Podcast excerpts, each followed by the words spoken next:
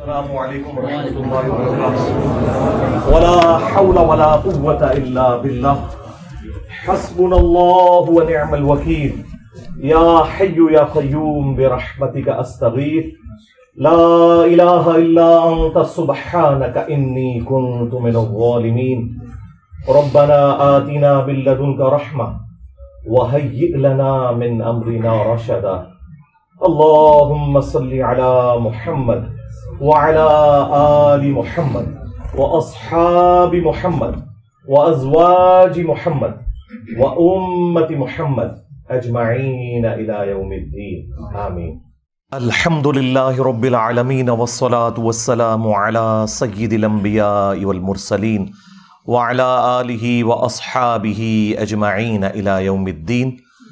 الحمد لله، آج اٹھارہ جون دو ہزار تیئیس کو سنڈے کے دن ہمارا یہ public session number ninety nine منعقد ہونے جا رہا ہے۔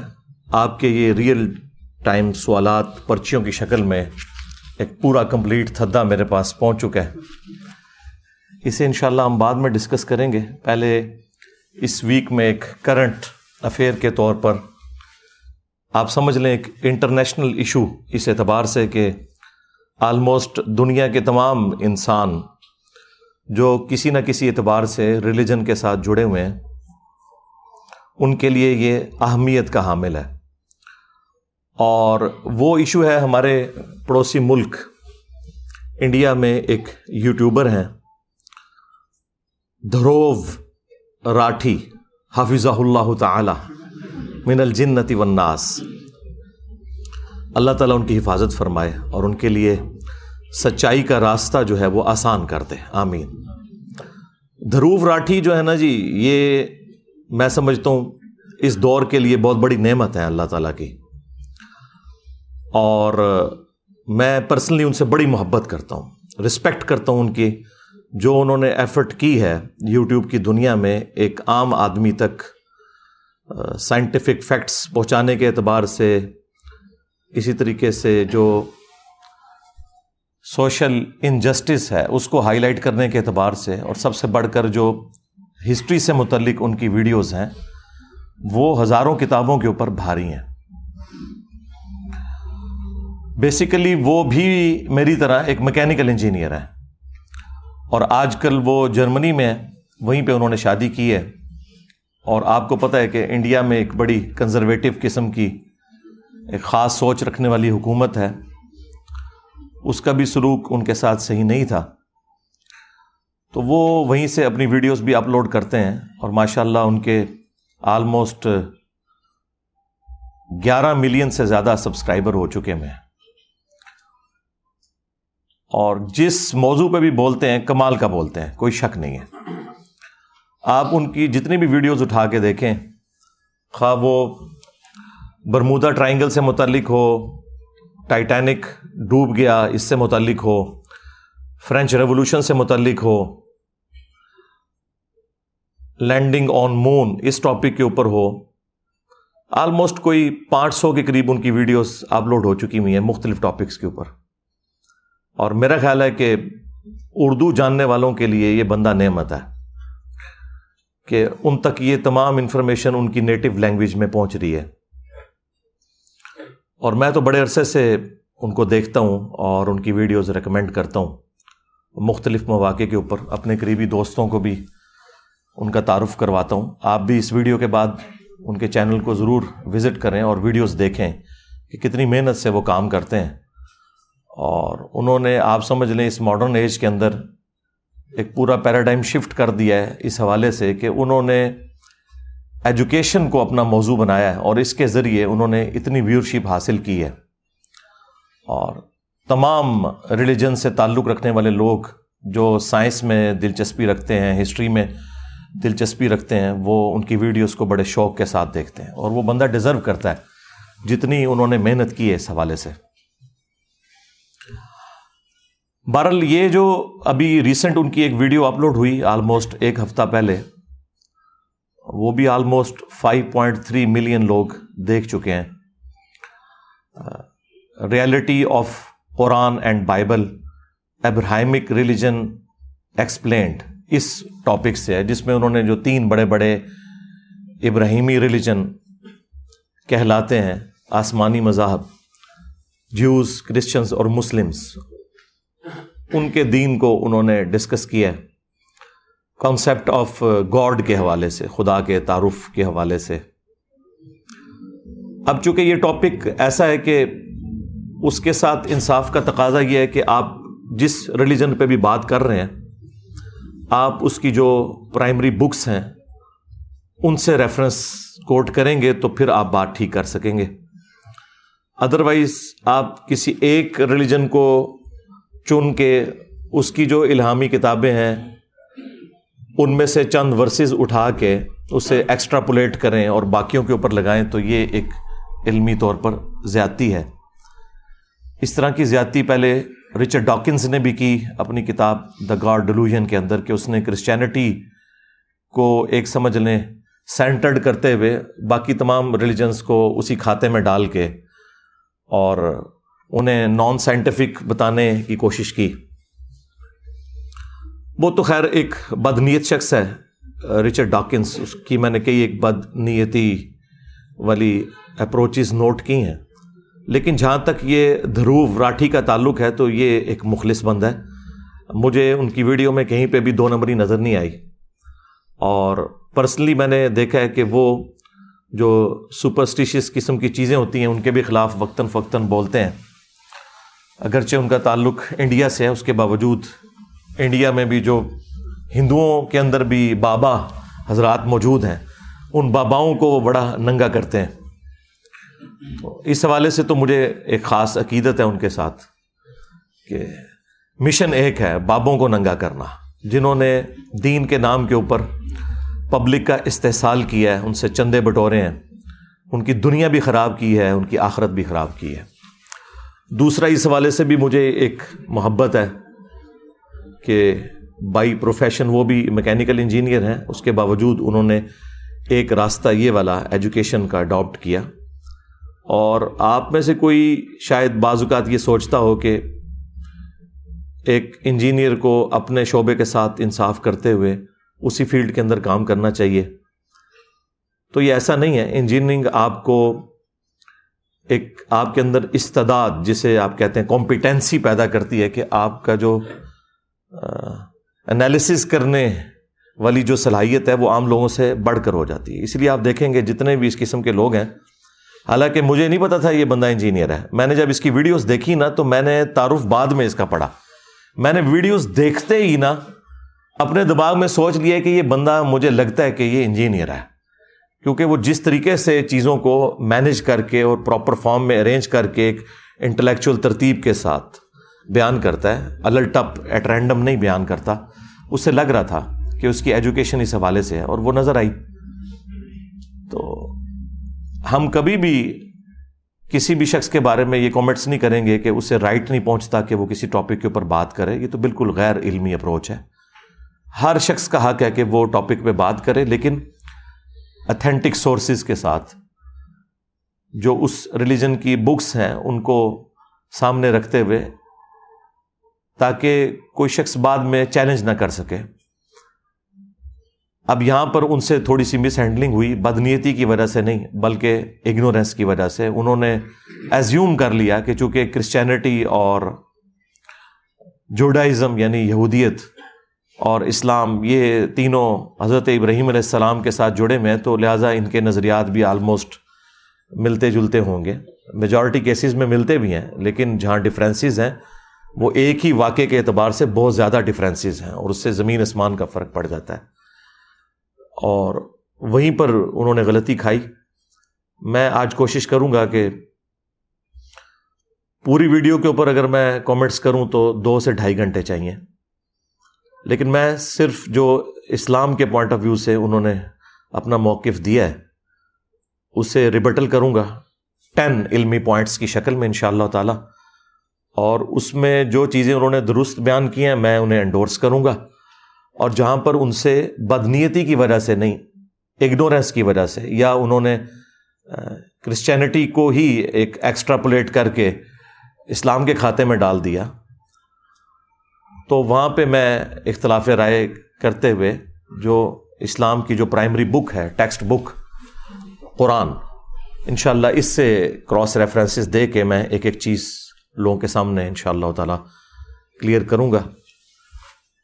تفصیل میں جانے سے پہلے ایک دفعہ دروشی پڑھ لیں اللہ صلی علی محمد وعلی آل محمد و محمد و ازواج محمد و امت محمد اجمعین الى یوم الدین۔ آمین۔ علمی پوائنٹ نمبر ون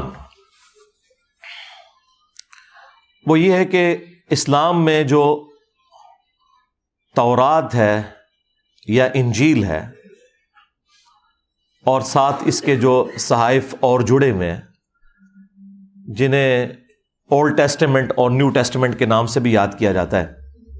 تورات پلس باقی صحائف کو ملا کے اولڈ ٹیسٹمنٹ کہتے ہیں اور انجیل کو نیو ٹیسٹمنٹ ہم ان کتابوں کو بھی اللہ تعالیٰ کی طرف سے ڈیوائن مانتے ہیں۔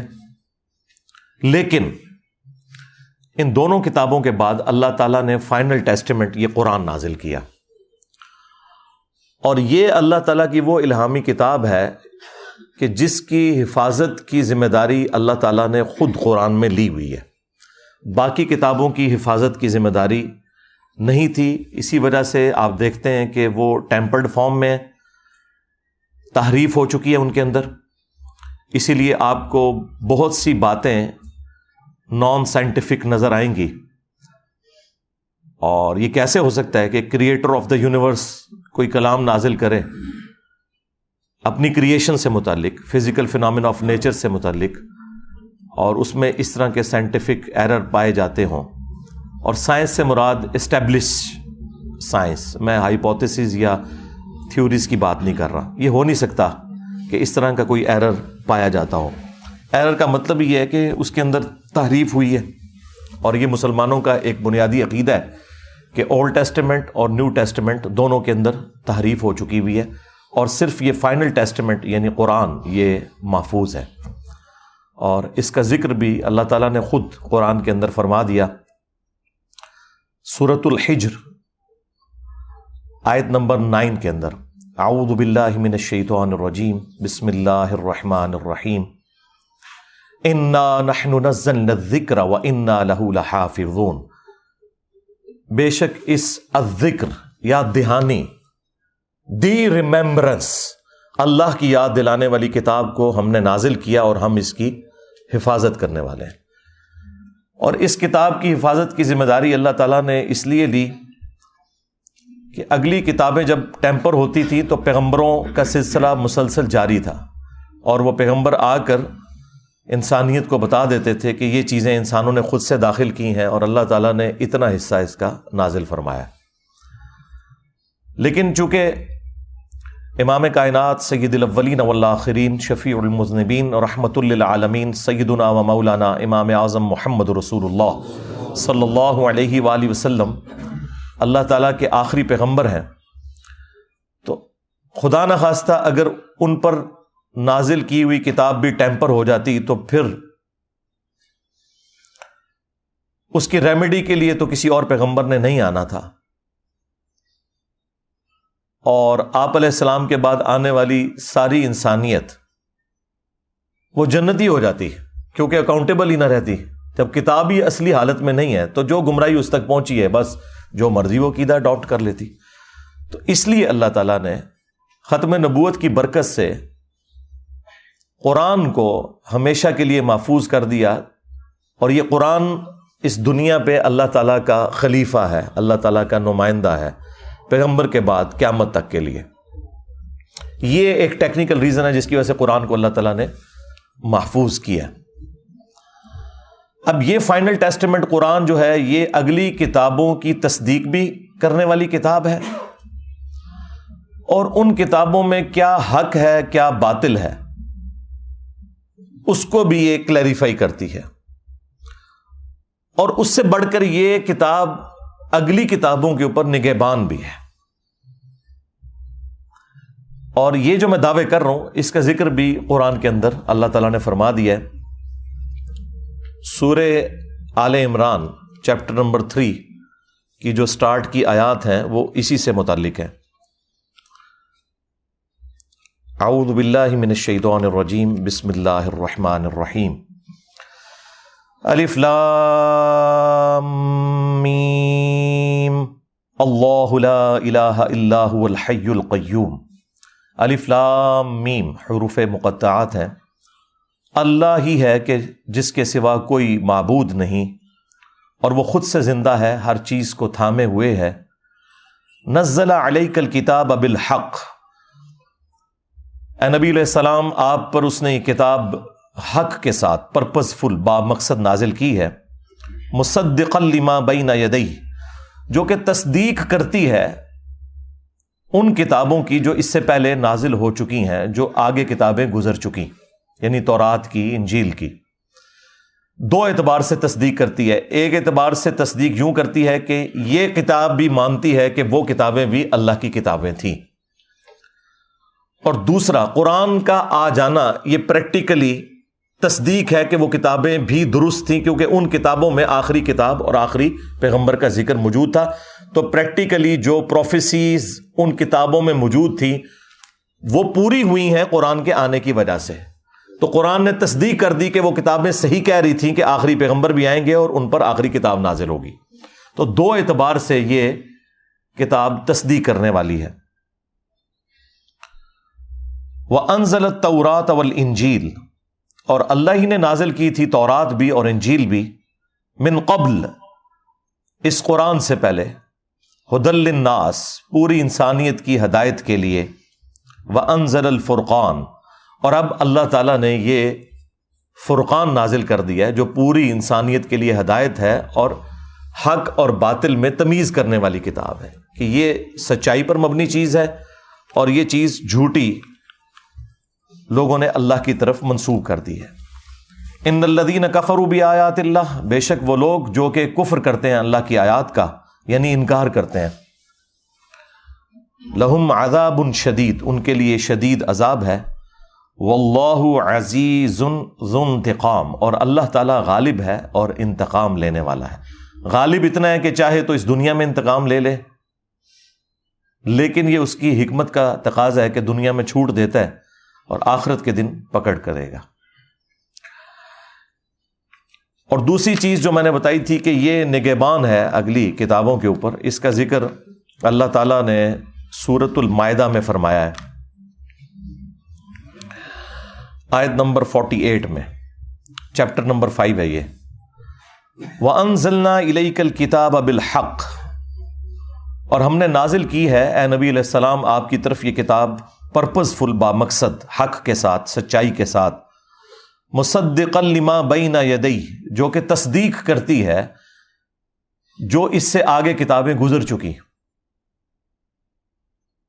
من الکتاب کتاب میں سے اور یہ تمام کتابیں اصل میں لوہے محفوظ سے ہیں قرآن بھی وہیں سے ہے بل ہوا قرآن مجید فی لوح محفوظ تو اسی کتاب کا ایک حصہ تورات ہے اسی کتاب کا حصہ انجیل ہے، اسی کتاب کا حصہ قرآن ہے اور باقی انبیاء کے صحائف ہیں۔ وہ محمن علیہ اور یہ کتاب نگہبان ہے ان کتابوں کے اوپر۔ یہ ہے وہ لفظ۔ محیمن قرآن محیمن ہے۔ نگہبان ہے۔ اگلی کتابوں کے اوپر۔ قرآن یہ اسٹیبلش کرے گا۔ کہ اگلی الہامی کتابوں کی کون سی باتیں درست ہیں اور کون سی باتیں غلط ہیں۔ جو لوگوں نے اس میں داخل کر دی ہیں، قرآن کو ٹیمپر کر دیا ہے، اس کے اندر تعریف کر دی ہے۔ اب اگلا علمی پوائنٹ نمبر ٹو جس کا کچھ حصہ میں پہلے ڈسکس کر چکا کہ قرآن کو اللہ نے محفوظ کیوں کیا، اس وجہ سے کہ اب کوئی پیغمبر نہیں آنا تھا۔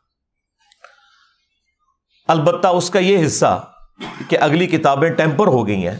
اس کا ذکر کہاں قرآن میں موجود ہے، وہ ہے سورت البقرہ کی آیت نمبر سیونٹی نائن میں بڑے سخت الفاظ کے ساتھ اللہ تعالیٰ نے اس ٹروتھ کو ریویل کیا ہے۔ فویل الدین یکتبون الکتاب تو ہلاکت ہے ان لوگوں کے لیے جو کتاب لکھتے ہیں بی ائی دی ہم اپنے ہاتھوں سے۔ خود کتاب لکھتے ہیں۔ ثم یقولون هذا من عند اللہ۔ اور پھر یہ کہتے ہیں یہ اللہ کی طرف سے نازل ہوئی ہے۔ یعنی اللہ کی کتاب میں اپنے پرسنل نوٹس داخل کر کے، خود سے اس کی تعریف کر کے۔ اور یہ کیوں کرتے تھے؟ وہ من پسند فتووں کے لیے، لوگوں کو خوش کرنے کے لیے۔ اگر کوئی غریب آدمی آ گیا تو اس کو پورے کا پورا دین سکھا دیا۔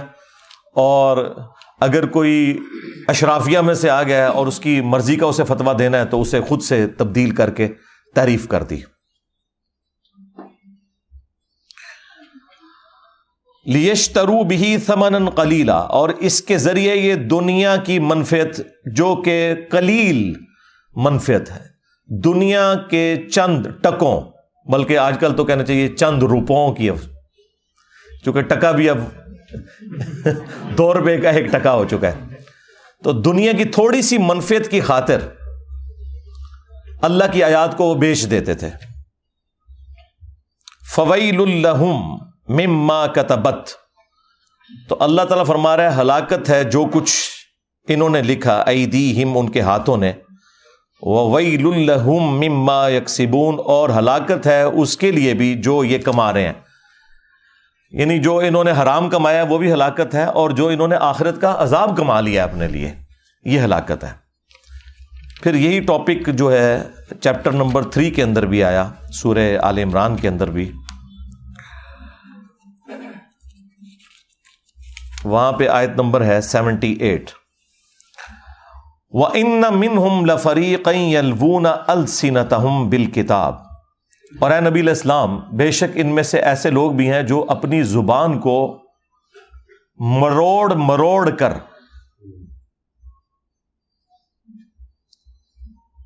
تلاوت کرتے ہیں کتاب میں سے۔ لتح سبو من الکتاب تاکہ تم یہ سمجھو کہ یہ کتاب میں سے پڑھ رہے ہیں۔ آپ اکثر علماء کو نہیں دیکھتے کہ وہ عربی اشار کو ایگزیکٹلی قرآن کے لہجے میں آئین ہا کا خیال رکھتے ہوئے پڑھ رہے ہوتے ہیں اور عام آدمی سمجھ رہا ہوتا ہے یہ قرآن پڑھ رہے ہیں۔ کہانیاں سنا رہے ہوتے ہیں اور لوگ سمجھ رہے ہوتے ہیں یہ قرآن و سننے سے بیان کر رہے ہیں۔ تو یہود و نصارہ کے علماء بھی یہی کیا کرتے تھے۔ وما ہوا من الکتاب حالانکہ وہ تو کتاب میں سے ہوتا ہی نہیں ہے۔ یقول ہوا من عند اللہ اور یہ کہتے ہیں کہ یہ اللہ کی طرف سے نازل ہوا ہے جو ہم پڑھ رہے ہیں اور کیسے زبانیں مروڑ مروڑ کے ایکٹنگ کر کر کے، ٹھیک ہے۔ وہ یقول اللہ اور یہ اللہ تعالی کے اوپر جھوٹ باندھتے ہیں۔ وہ یا اور یہ جانتے بھی ہیں کہ یہ کیا کام ڈال رہے ہیں۔ ہاں۔ اور یہ سیم خرابی آج کے علماء میں بھی موجود ہے۔ خواہ وہ جیوز میں ہوں کرسچنس میں ہوں مسلمس میں ہوں۔ کہ وہ لوگوں کو بتاتے ہیں، قرآن و حدیث میں یہ لکھا ہوا ہے، الہامی کتابوں میں یہ لکھا ہوا ہے، لیکن وہ ان کتابوں میں نہیں ہوتا۔ جھوٹ منسوب کرتے ہیں وہ۔ اور ایکٹنگ ایسی کرتے ہیں۔ بلکہ ہمارے تو اب اس ماڈرن ایج کے اندر تو یہ ورژن آگے جا چکا ہے۔ پہلے تو صرف زبان کو مروڑتے تھے نا وہ۔ اور بڑی ایکٹنگ کر کے ہا آئین کی آوازیں نکالتے تھے۔ اب تو انہوں نے پگڑیاں بھی اور داڑیاں بھی لمبی کر لی ہیں۔ گیٹ اپ بھی پورا ایسا بنایا ہوا ہے کہ لوگ دیکھ کے روب کھا جائیں۔ حالانکہ ان کے کرتوت اس وقت پتہ چلتے ہیں جب ان کی خفیہ ویڈیوز لیک ہوتی ہیں۔ ہاں، ان مفتیوں کی۔ ٹھیک ہے؟ اللہ کا شکر ہے کہ اللہ تعالیٰ نے دنیا میں انہیں ننگا کیا ہے، تاکہ جن لوگوں کو تھوڑا بہت وام بھی تھا نا میرے بارے میں کہ میں کیوں بولتا ہوں ان کے خلاف، تو وہ اب دور ہو گیا۔ الحمد للہ علمی point number three Dhruv Rathee بھائی نے اس ویڈیو کے سٹارٹ کے اندر ایک بات کی تھی کہ میں یہ اس لیے سب کچھ کرنے جا رہا ہوں کہ کامن ٹرمز کے اوپر لوگوں کو اکٹھا کیا جائے کیونکہ ریلیجن سب سے پورٹنٹ جذبہ ہے جس کی بنیاد کے اوپر لوگ ایکسپلائٹ کرتے ہیں معاملات کو اور یہ جتنے بھی مذہبی قسم کے ڈومیننٹ لوگ ہیں جو پیشوا بنے ہوئے ہیں، وہ مس یوز کرتے ہیں اس جذبے کو۔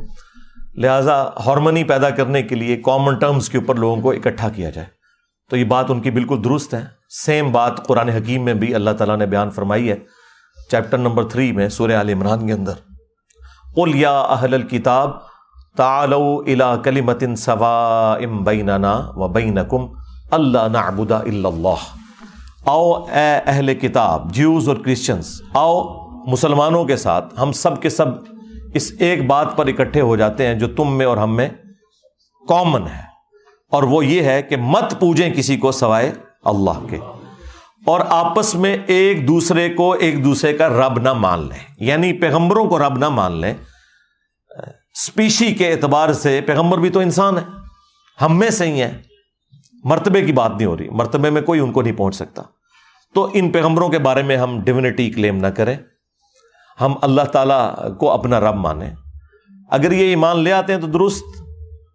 ادروائز تم اعلان فرما دو کہ ہم تو سر تسلیم ہم کرتے ہیں، اپنے رب کے حضور۔ ہم اس ایک خدا کے ماننے والے ہیں اور ہم گواہی دیتے ہیں کہ اس کائنات کا معبود کریٹر ایک ہی ہے۔ علمی point number four Dhruv Rathee نے اس میں یہ بھی بات کی کہ میں اپنی پوری ویڈیو کے اندر جہاں کہیں بھی گاڈ کا لفظ یوز کروں یا خدا کا لفظ یوز کروں یا بھگوان کا لفظ استعمال کروں یا اللہ کا لفظ استعمال کروں تو یہ سب کے سب الفاظ ایک ہی ہستی کی طرف اشارہ کریں گے کیونکہ یہ ایک ہی ہستی کے مختلف نام ہے مختلف ریلیجنس کے اندر۔ بالکل میں اس کو سیکنڈ کروں گا۔ ہمیں بھی کوئی آر نہیں ہے۔ نام آپ کوئی بھی اچھا اللہ کی طرف جو اس ریلیجن میں یا اس زبان کے اندر سب سے سپرلیٹو ڈگری ہے، وہ آپ خدا کی طرف منسوب کر سکتے ہیں۔ ایون انگلش میں بھی جو چھوٹے آلیا ہیں، انہیں چھوٹے جی سے لکھا جاتا ہے۔ جو کیپٹل جی سے لکھا جاتا ہے نا، گاڈ، وہ بھگوان کو، خدا کو اللہ کو کہتے ہیں۔ آپ اسے سپریم بینگ بھی کہہ سکتے ہیں سپر نیچرل ایجنسی کا لفظ بھی اس کے لیے استعمال کر سکتے ہیں۔ جو چاہیں آپ الفاظ اس کے لیے استعمال کر سکتے ہیں۔ لیکن اصل میں اس کی طرف جو کوالٹیز آپ نے منسوب کی ہوئی ہیں نا، یہ دیکھنے والی چیز ہے کہ وہ کوالٹیز اس سے متعلق ہیں بھی ہیں یا نہیں۔ البتہ نام استعمال کرنے میں کوئی آر نہیں ہے، تو یہ بات ان کی بالکل درست ہے اور ہم اسے سیکنڈ کرتے ہیں۔ علمی پوائنٹ نمبر فائیو یہ بات بھی انہوں نے صحیح بیان کی کہ تمام ریلیجنس کے اندر جہاد اور قتال یعنی لڑائی کرنا، جنگ کرنا، حق کو اسٹیبلش کرنے کے لیے، جھوٹ کو مٹانے کے لیے انسانیت کو استحصالی نظام سے باہر نکالنے کے لیے، دہشت گردی کو ختم کرنے کے لیے، انصاف کا نظام قائم کرنے کے لیے، یہ جتنے بھی الفاظ استعمال کیے جاتے ہیں، اس کے لیے جنگ کرنا یہ بالکل درست ہے۔ اور اس جنگ سے مراد قطن یہ نہیں ہوتا کہ آپ نے دوسرے ریلیجن کے ماننے والے لوگوں کو دنیا سے ختم کر دینا ہے اور ان کے پاس کوئی دنیا میں رہنے کا حق موجود نہیں ہے۔ اور اس میں اکثر ہندوؤں کی جانب سے اور کرسچنس کی جانب سے قرآن حکیم کی ایک آیت آؤٹ آف کانٹیکسٹ پیش کی جاتی ہے، سورہ اتوبہ کی آیت نمبر فائیو وہ انہوں نے کوٹ کی اپنی اس ویڈیو کے اندر کہ یہ آؤٹ آف کانٹیکسٹ ہے کہ جہاں کہیں مشرق پاؤ اسے قتل کر دو۔ تو انہوں نے بھی بتایا کہ یہ ایک ٹریٹی سے ریلیٹڈ تھا اس زمانے کے لیے۔ وہ ایک معاہدہ تھا مسلمانوں اور کافروں کے درمیان جو کافروں نے توڑ دیا اور مسلمانوں کو قتل کیا۔ ان کافروں کے لیے اللہ نے فرمایا تھا کہ یہ جہاں بھی نظر آئیں، اب ان کو آپ نے قتل کرنا ہے اس بدلے کے طور پر، نہ کہ دنیا میں جتنے کافر ہیں وہ آپ نے ختم کر دینا ہے یہ بات بالکل ٹھیک کی کہ ایسی کوئی بات قرآن میں نہیں لکھی ہوئی، بلکہ قرآن میں تو اس سے اگلا ورژن موجود ہے۔ سورت البکرا کی آیت نمبر 256 چیپٹر نمبر 2 ہے یہ۔ لا اکراہ فی الدین، قد تبین الرشد من الغی۔ دین قبول کرنے کے بارے میں کوئی جبر نہیں ہے۔ اللہ تعالی نے ہدایت کو گمراہی سے الگ کر کے بیان کر دیا یعنی یہ زبردستی نہیں ہے کہ آپ نے یہ ریلیجن قبول کرنا ہے، بلکہ اللہ تعالیٰ نے حق اور باطل کو واضح کر دیا، جس کی مرضی حق کا راستہ اختیار کرے، جس کی مرضی باطل کا راستہ۔ اور دنیا میں اللہ تعالیٰ اسے رہنے کے لیے اسباب بھی پرووائڈ کرے گا، البتہ آخرت پھر صرف ان لوگوں کے لیے ہوگی جو اللہ کے تابع فرمان ہوں گے۔ تمام انبیاء کی دعوت کا مقدمہ اسی کے اوپر قائم ہے۔ انا ہدئی نا حسبیل اما شاہ کروں و اما کفورا۔ ہم نے ہدایت کا راستہ واضح کر دیا چاہے تو شکر گزاری کی روش اختیار کرو، خواہ نہ شکری کی روش اختیار کرو۔ دین قبول کرنے کے اعتبار سے کسی کے اوپر جبر نہیں ہے۔ تو یہ انہوں نے جو بات کی، بالکل ٹھیک کی۔ علمی پوائنٹ نمبر سکس۔ کافر کی جو ڈیفینیشن انہوں نے کی ہے، وہ پارشلی تو درست ہے کہ جو ایتھیسٹ ہیں، جو منکرین خدا ہیں، وہ کافر ہیں۔ انکاری ہیں اللہ کی ذات کے اور ہم ان کے لیے کفر کا لفظ استعمال کرتے ہیں۔ لیکن انہوں نے جو یہ بات کی کہ کافر صرف وہی ہوتا ہے جو اللہ کا انکار کر دے، یہ بات ان کی بالکل غلط ہے۔ اسلام میں ایسا نہیں ہے۔ اسلام میں بنیادی تین عقائد ہیں۔ نمبر ون عقید توحید۔ ایک خدا کو ماننا، اس کے ساتھ کسی کو شریک نہ ٹھہرانا۔ نمبر ٹو عقید رسالت۔ یہ عقیدہ رکھنا کہ اللہ تعالیٰ نے انسانیت کی رہنمائی کے لیے انسانوں ہی میں سے پیغمبروں کو چنا اور وہ پیغمبر خدا نہیں تھے، نہ خدا کے بیٹے تھے، بلکہ صرف وہ خدا کے ریپرزینٹیو تھے، انسان ہی تھے۔ اور ان کے ذریعے انسانیت کو اللہ تعالیٰ نے اپنی تعلیمات سکھائی۔ اور عقیدہ نمبر تھری ہے، عقیدہ آخرت، کہ آپ جو کچھ بھی دنیا میں کرتے ہیں مرنے کے بعد اللہ تعالیٰ آپ کو دوبارہ زندہ کرے گا اور on the day of judgement قیامت کے دن آپ اکاؤنٹیبل ہیں، جواب دہ ہیں اللہ تعالیٰ کی بارگاہ میں ان تمام اعمال کا جو دنیا میں آپ نے کیے۔ خواہ وہ حقوق اللہ سے متعلق ہوں یا حقوق العباد یعنی اللہ تعالیٰ کے حق ہوں یا اللہ کے بندوں کے حق۔ اگر آپ نے ان کے ساتھ نیکی کی ہے تو اللہ تعالیٰ آپ کو انعام دے گا اور اگر برائی کی ہے تو اس کی آپ سزا پائیں گے۔ اور یہ تمام ریلیجنس کے اندر یہ کامن چیز ہے۔ ان تینوں قیدوں میں سے کسی ایک کا بھی انکار کر دیں تو کافر ہے صرف خدا کا انکار کفر نہیں ہے۔ بلکہ ان تینوں عقائد میں سے کسی ایک چیز کا انکار کر دینا بھی کفر ہے۔ اصل میں وہ یہ ایک کامن ٹرمز کے پوائنٹ آف ویو سے بات کرنا چاہ رہے تھے۔ اس کی وجہ سے وہ، آپ سمجھ لیں، تھوڑا ٹریک سے ہٹ گئے۔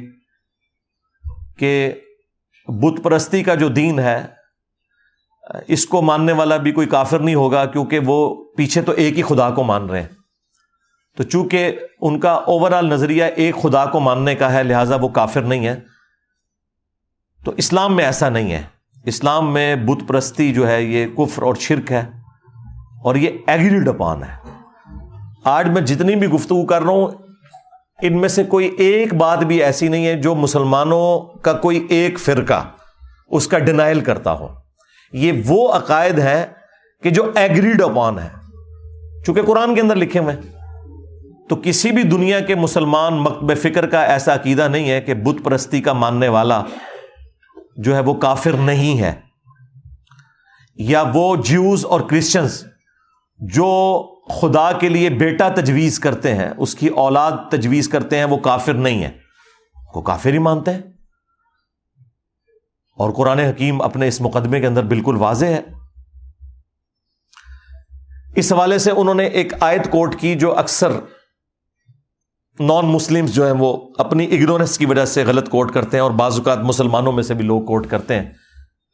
یہ آیت جو ہے، وہ سورت البکرا کی آیت نمبر سکسٹی ٹو ہے، بڑی مشہور آیت ہے۔ اکثر آپ نے مختلف لوگوں سے سنی ہوگی۔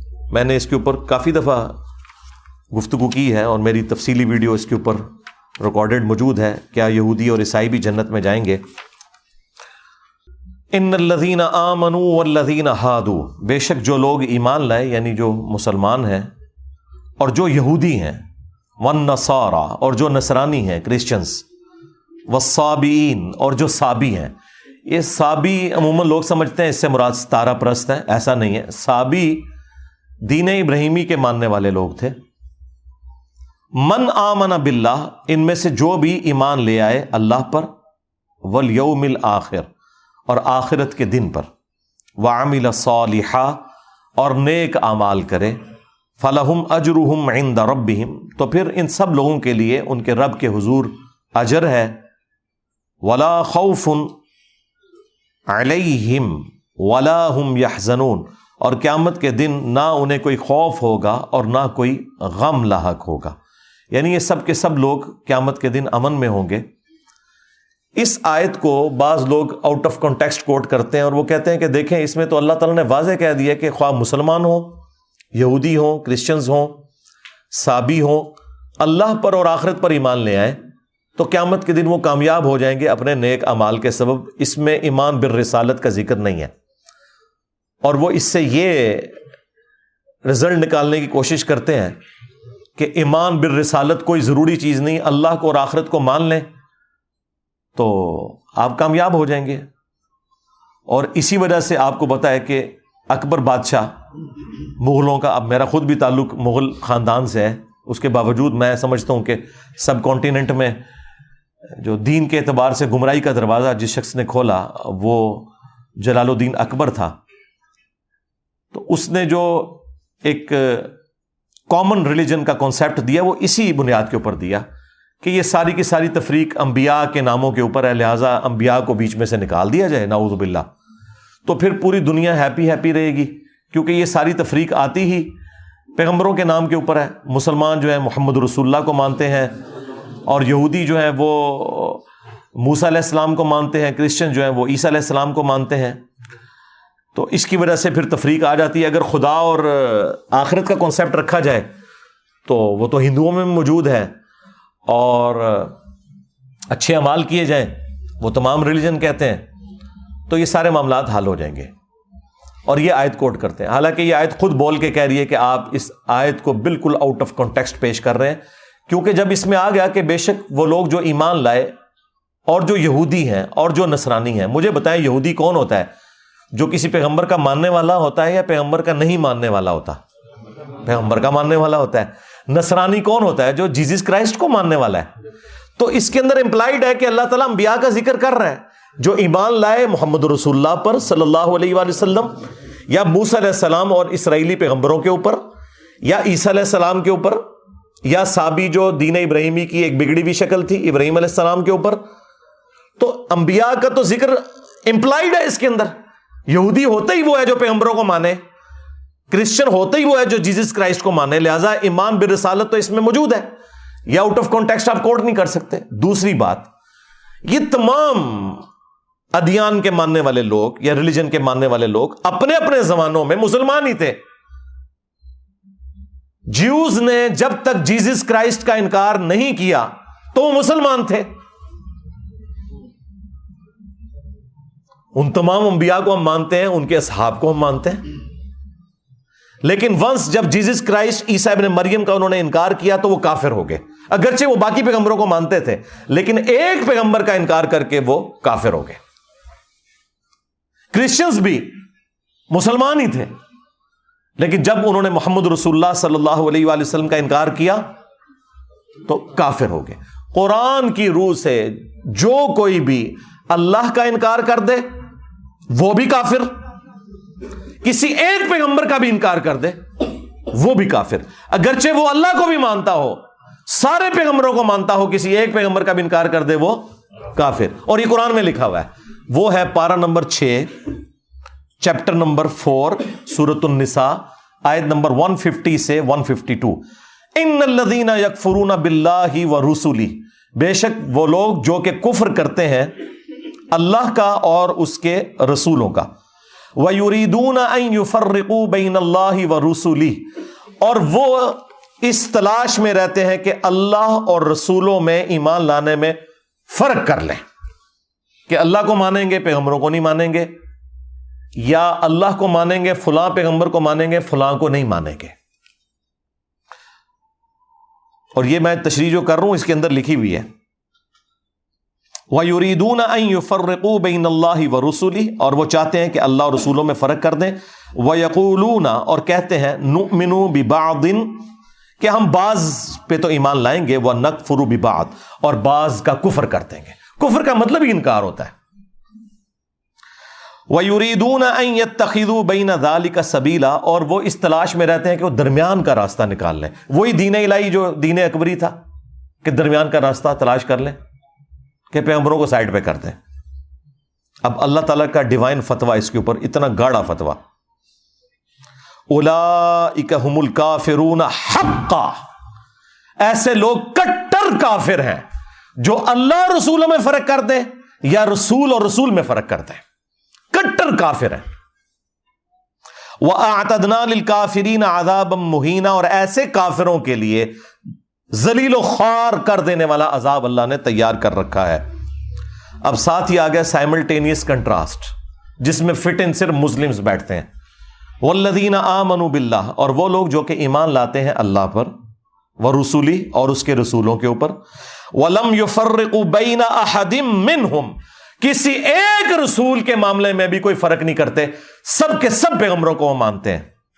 اولا سوف اجور یہ وہ لوگ ہیں جنہیں انقریب اللہ تعالی پورا پورا بدلا دے گا۔ ان کی اس نیکی کا۔ وکان اللہ غفور الرحیمہ اور اللہ تعالیٰ بخشنے والا اور رحم فرمانے والا ہے۔ اب یہ جو آیات ہیں، آیت نمبر 150 سے 152 چیپٹر نمبر 4 سورت النساء کی یہ واضح ثبوت ہے کہ کسی ایک پیغمبر کا انکار کرنے والا بھی کافر ہے۔ ہم مسلمانوں کے نزدیک جیزس کرائسٹ، عیسیٰ ابن مریم کا کفر کرنا، ان کا انکار کرنا بھی اتنا ہی بڑا کفر ہے جتنا محمد رسول اللہ کا انکار کرنا صلی اللہ علیہ وآلہ وسلم۔ لہذا کفر کی جو انہوں نے ڈیفینیشن کی وہ قرآن کے اعتبار سے درست نہیں تھی، یہ وہ کلیریفکیشن تھی جو میں نے ضروری سمجھی۔ علمی پوائنٹ نمبر سیون انہوں نے یہ کانسیپٹ دیا اس کے اندر۔ دھرو راٹھی نے کہ اسلام میں اور کرسچینٹی میں اور جوڈائزم میں اللہ کے سوا کسی اور ہستی کا بت بنانا۔ یہ کفر ہے، یہ حرام ہے۔ ہاں خدا کا اگر بت بنایا جائے تو یہ جائز ہے۔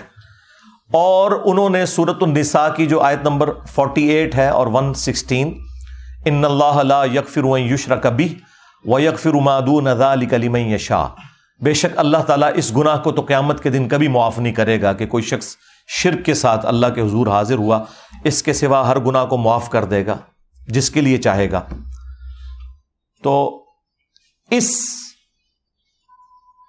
شرک کے گناہ کو انہوں نے ریلیٹ کیا کہ یہ شرک صرف وہ لوگ کر رہے ہیں جو خدا کے علاوہ کسی اور ہستی کا بت بناتے ہیں۔ اگر کوئی خدا کا بت بنائے یا خدا کے محبوب بندوں کا کوئی بت بنا لیتا ہے اور پیچھے دھیان اللہ ہی کی طرف سے ہے کہ یہ اللہ کی طرف لے جانے والی چیزیں ہیں، تو انہوں نے اسلام کے کھاتے میں بھی ڈال دیا اسے کہ یہ اسلام میں بھی کوئی کفر نہیں ہے۔ ناؤز باللہ من ذالک۔ لیکن انہوں نے کوئی آیت کوٹ نہیں کی اس حوالے سے۔ انہوں نے جو ٹیمپرڈ فارم میں کتابیں ہیں، ان کا حوالہ دیا۔ خیر، وہ بھی، اس کو بھی میں بریف کر سکتا ہوں۔ اسے ہم چھوڑتے ہیں۔ ہم قرآن کے اوپر آتے ہیں۔ میرے بھائی، قرآن میں تو بالکل ایسا کوئی کانسیپٹ نہیں ہے۔ یہ بالکل قرآن کے اوپر، اسلام کے اوپر جھوٹ باندھنا ہے کہ اسلام میں کسی قسم کی کوئی بت پرستی کی اجازت موجود ہے۔ ناٹ ایٹ آل اللہ کا بت بنانے کی بھی اجازت نہیں تو باقی تو آپ چھوڑ ہی دیں۔ اور وہ مثال میں کہہ رہے تھے کہ آپ کو کیتھولک کے جو چرچز ہیں، ان کے اندر آپ کو جیزس کرائسٹ کے مجسمے نظر آئیں گے۔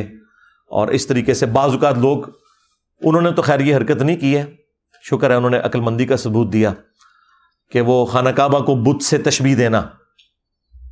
تو بھائی، دنیا میں جتنے بت بنے ہوئے ہیں، آپ کو ان کی آنکھیں نظر آتی ہیں، ہاتھ پاؤں نظر آتے ہیں۔ کعبے میں آپ کو کون سی آنکھ نظر آ رہی ہے؟ اس کی شکل کہاں سے کسی چہرے سے ملتی جلتی ہے؟ وہ تو جسٹ ایک کمرہ ہے۔ اگر یہ بت ہوتا مسلمانوں کا، تو مسلمان جوتیوں سمیت اس کے اوپر چڑھتے سال میں دو دفعہ غلاف کعبہ چینج ہوتا ہے۔ اور دونوں دفعہ سعودی حکومت کے جو کارندے ہیں، اتنے بڑے بڑے بوٹ پہنے ہوئے اس کے اوپر چڑھتے ہیں۔ یہ اسے رسپیکٹ دے رہے ہوتے ہیں، جوتیوں سمیت اوپر چڑھے ہوتے ہیں۔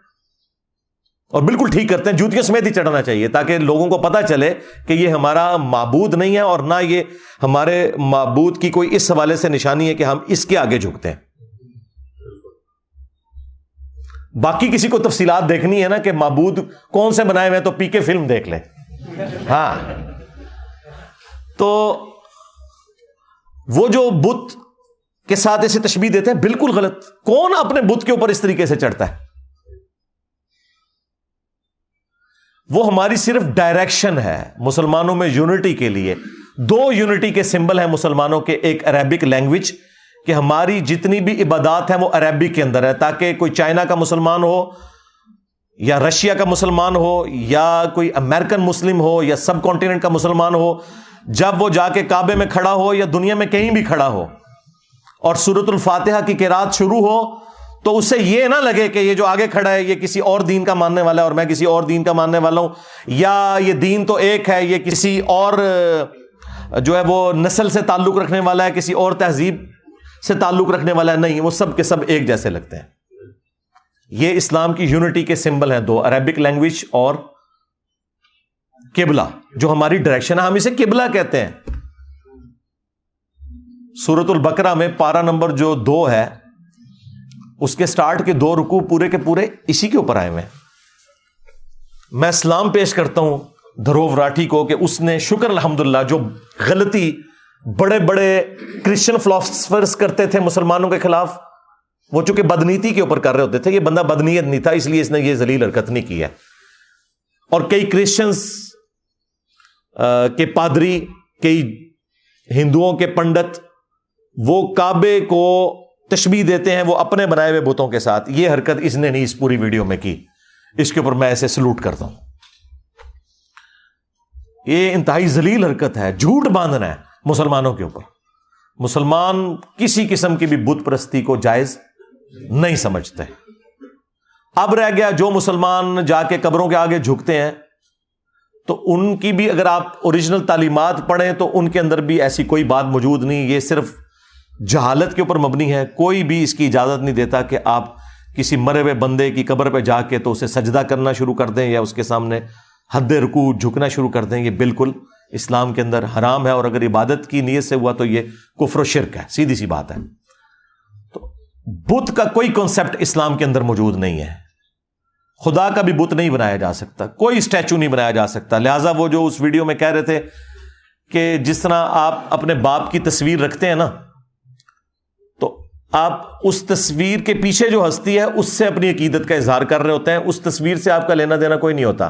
اس طریقے سے انہوں نے کہا کہ یہ جو ہم بھگوان کا بت بناتے ہیں یا مختلف اسٹیچو دنیا میں ایگزٹ کرتے ہیں، تو ان اسٹیچوز کا مقصد بھگوان کی یاد تازہ کرنا ہوتا ہے، نہ کہ ان اسٹیچوز کو ہم بھگوان سمجھتے ہیں۔ میرے بھائی، آپ اسٹیچوز بنا ہی نہیں سکتے۔ ڈاکٹر ذاکر نائک نے تو پوری ایک ویڈیو تفصیلی ریکارڈ کروائی۔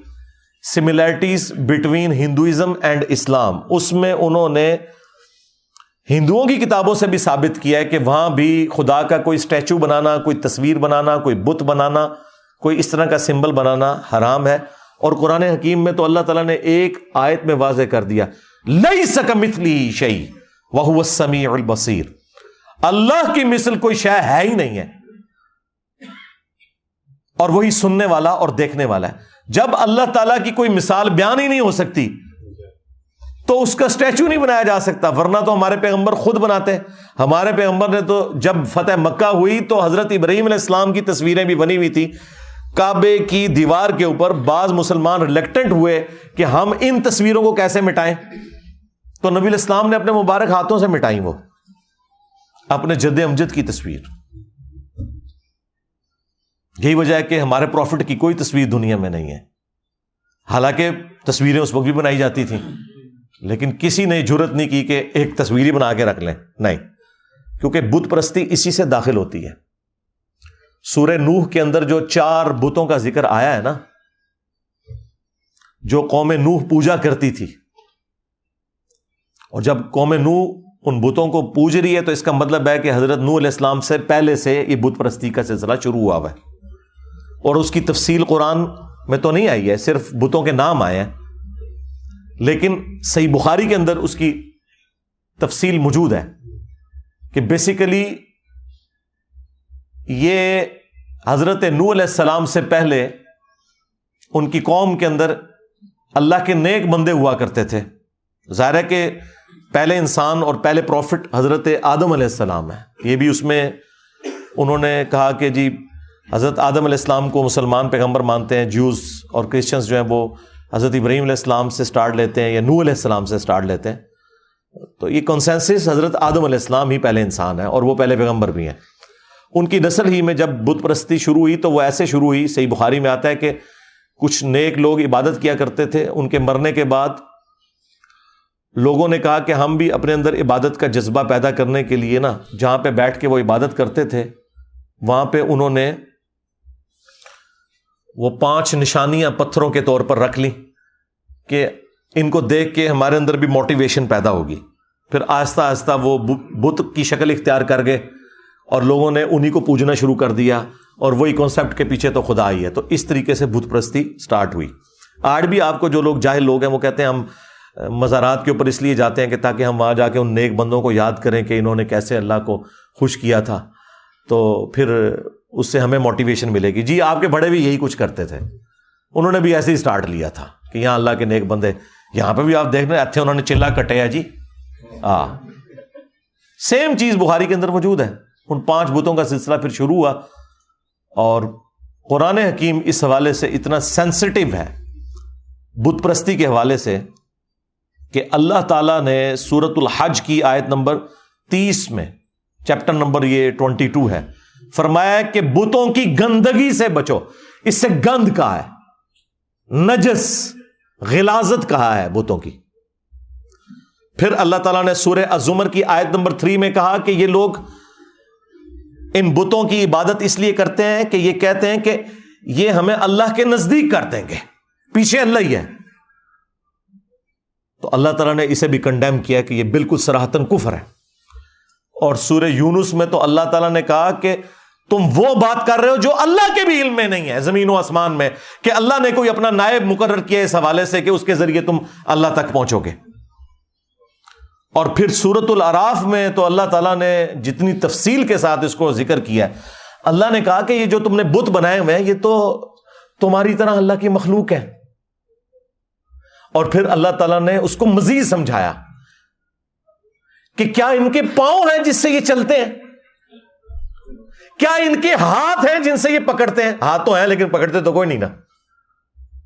باقی تفصیلات کے لیے پی کے فلم دیکھ لیں۔ کیا ان کی آنکھیں ہیں جس سے یہ دیکھتے ہیں؟ کیا ان کے کان ہیں جس سے یہ سنتے ہیں؟ اللہ نے ایک ایک عز کا ذکر کیا اور انسانیت کو آر دلائی اس حوالے سے۔ وہ انسانیت جو شرک میں ڈوبی ہوئی ہے کہ تم ان سے بہتر ہو، کہ تم چل پھر سکتے ہو، پکڑ سکتے ہو، سن سکتے ہو۔ لیکن یہ وہ بوت ہیں جن کے اندر یہ کچھ بھی نہیں ہے۔ اور پھر جو اس کو اپنے ایپیکس کے اوپر پہنچایا، وہ ہمارے ابا جی نے پہنچایا، حضرت ابراہیم علیہ السلام نے۔ وہ انشاءاللہ میں بعد میں اگلے پوائنٹس کے اندر ان کا ذکر کروں گا، چونکہ اس ویڈیو میں انہوں نے ان کا ذکر بھی کیا۔ تو اسلام میں کسی قسم کی کوئی قبر پرستی، بت پرستی، کسی بھی حوالے سے نہیں ہے۔ اچھا یہاں پر ضمن میں وہ بھی کور کر دوں، جو انہوں نے تابوت سکینہ کا ذکر کیا۔ اور انجیل سے انہوں نے ورسز کو کوٹ کیا کہ وہ تابوت سکینہ بھی اللہ تعالی کی طرف دھیان لانے کے لیے ایک چیز تھی۔ اور وہ اس کو انہوں نے ریلیٹ کیا بت پرستی کے ساتھ۔ حالانکہ ایسا کوئی کانسیپٹ نہ انجیل کے اندر اس طریقے سے موجود ہے۔ اور قرآن کے اندر تو اللہ تعالیٰ نے تابوت سکینہ کا ذکر چیپٹر نمبر ٹو میں سورت البقرہ کے اندر کیا ہے۔ ٹو فورٹی ایٹ نمبر آیت کے اندر۔ وہ تو جسٹ ایک باکس تھا جس کے اندر حضرت موس علیہ السلام کی کچھ نشانیاں تھیں۔ ان کا آسا تھا، ان کے کپڑے تھے، اس طرح کی چیزیں۔ جو بنی اسرائیل کا یہ عقیدہ تھا کہ اس کی برکت سے اللہ تعالیٰ ہم پر رحم فرماتا ہے۔ بنی اسرائیل کوئی تبوت سکینہ کے سامنے جھکتے نہیں تھے، اس کی عبادت نہیں کرتے تھے، وہ برکت کے طور پر اپنے ساتھ رکھا کرتے تھے۔ جس طرح خانہ کعبہ کی دیوار میں بھی ایک پتھر نصب ہے، جسے ہم حجر اسود کہتے ہیں، اور اسے چوما جاتا ہے۔ اور بخاری اور مسلم دونوں میں حدیث موجود ہے کہ حضرت عمر فاروق رضی اللہ تعالیٰ نے جب اسے چومنے لگے تو انہوں نے ساتھ ایک جملہ بولا کہ تو ایک پتھر ہی تو ہے حجر اسود، نہ کسی کو نفع دے سکتا ہے نہ نقصان۔ میں صرف اس لیے چوم رہا ہوں کہ نبی صلی اللہ علیہ وآلہ وسلم نے تجھے چوما تھا۔ بس، یہ عقید ہے۔ بعض لوگوں نے اس کے آگے ایک وہ کہانی جوڑی ہے کہ مولا علی علیہ السلام نے کہا کہ یہ نفع بھی دیتا ہے، نقصان بھی دیتا ہے۔ وہ روایت المستدرک الحاکم میں ہے اور گھڑی بھی روایت ہے۔ اس میں ابو ہارون کذاب جھوٹا راوی ہے۔ لیکن اگر اس کی بھی کوئی تعویل کرتا ہے تو وہ اس اعتبار سے ہے جو جامع ترمزی کے اندر موجود ہے کہ یہ جنتی یاقوت تھا۔ اور لوگوں کے گناہوں کی نحوست کی وجہ سے یہ بلیک ہو گیا اور جو لوگ بھی وہاں اسے چومتے ہیں، قیامت کے دن اللہ کے حضور وہ گواہی دے گا لوگوں کی نیکی کی۔ بس۔ اس سے زیادہ کوئی ذکر موجود نہیں ہے کہ وہ کسی کو نفع نقصان دے سکتا ہے۔ تو گواہی کیا صرف حجر اسمت دے گا؟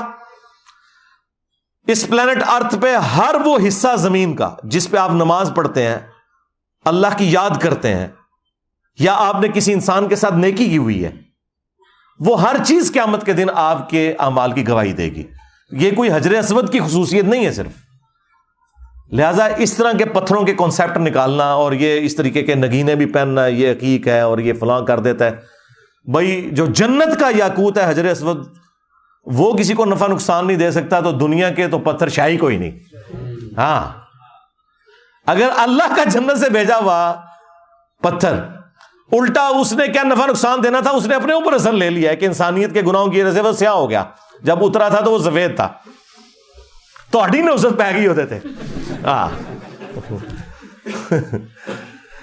تو یہ بالکل کانسیپٹ اسلام کے اندر اس طرح کا کوئی نہیں۔ تابوت سکینہ آپ خود پڑھ کے دیکھ لیں، اس سے زیادہ کوئی کانسیپٹ نہیں تھا۔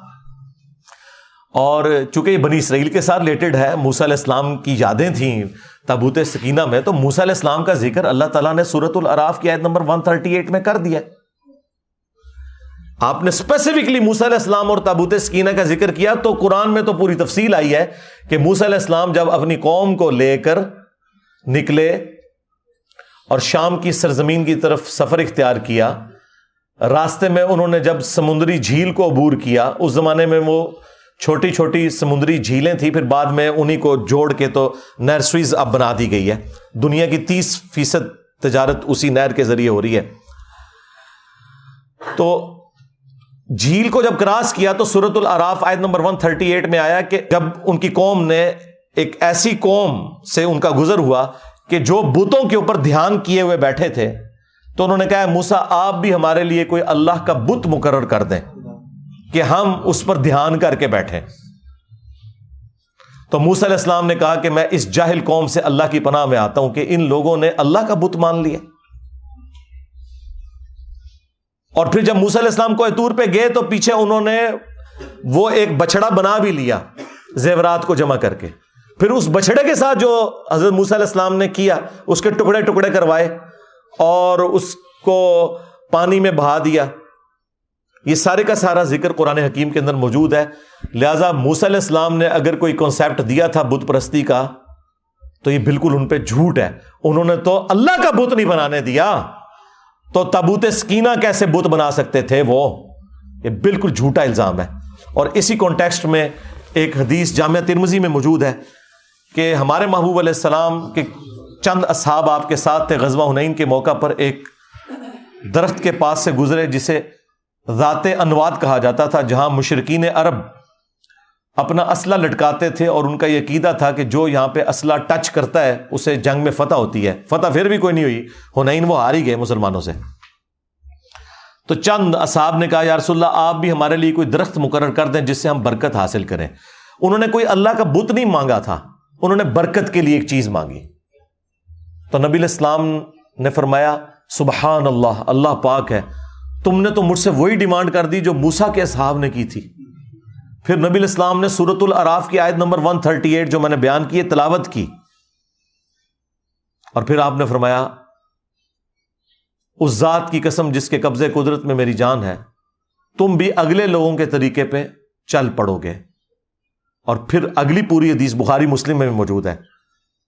قدم با قدم بالشت بر بالشت، حتیٰ کہ اگلے لوگوں میں سے کوئی گوہ کے سوراخ میں داخل ہوا۔ تو تم بھی یہی کام کرو گے۔ صحابہ کرام نے پوچھا کہ اگلے لوگوں سے مراد کیا جوز اور کرسچنز ہیں؟ آپ نے فرمایا، اگر وہ مراد نہیں تو اور کون سے لوگ مراد ہیں؟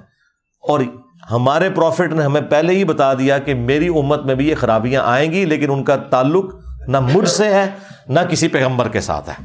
لہٰذا آج پریکٹیکلی اگر آپ کو کہیں مسلمان کسی قبر کے آگے گھیرے پڑے نظر آ رہے ہیں اور ہندو ان کے اوپر اعتراض کرتے ہیں کہ ہم کھڑا کر کے پوچھتے ہیں، تم لٹا کے پوچھتے ہو، تو ہم ان کو بتائیں گے کہ نہ اسلام میں یہ کھڑا کر کے کسی کو پوجنے کی اجازت ہے، نہ لٹا کے پوجنے کی اجازت ہے، ورنہ اس پلانٹ ارتھ پہ سب سے متبرک قبر تو رسول اللہ کی قبر ہے صلی اللہ علیہ وآلہ وسلم۔ اور مسند احمد میں حدیث ہے، حضور دعا کرتے ہیں اللہ لا تجعل قبری وطن یعبدو۔ اے اللہ، میری قبر کو وہ بت نہ بننے دینا کہ لوگ اس کی پرستی شروع کر دیں۔ ہمارے نبی الاسلام تو اپنی قبر کو بھی بت کہہ رہے ہیں، اگر پرستی شروع ہو جائے۔ وہ قبر مبارک جو ہمارے ماں باپ، اولاد سب سے بڑھ کر ہمیں محبوب بھی ہے، اور اس قبر کی حاضری ہر مسلمان کے دل کی خواہش بھی ہے۔ بخاری مسلم دونوں میں حدیث ہے، نبی الاسلام کے آخری دن چل رہے تھے۔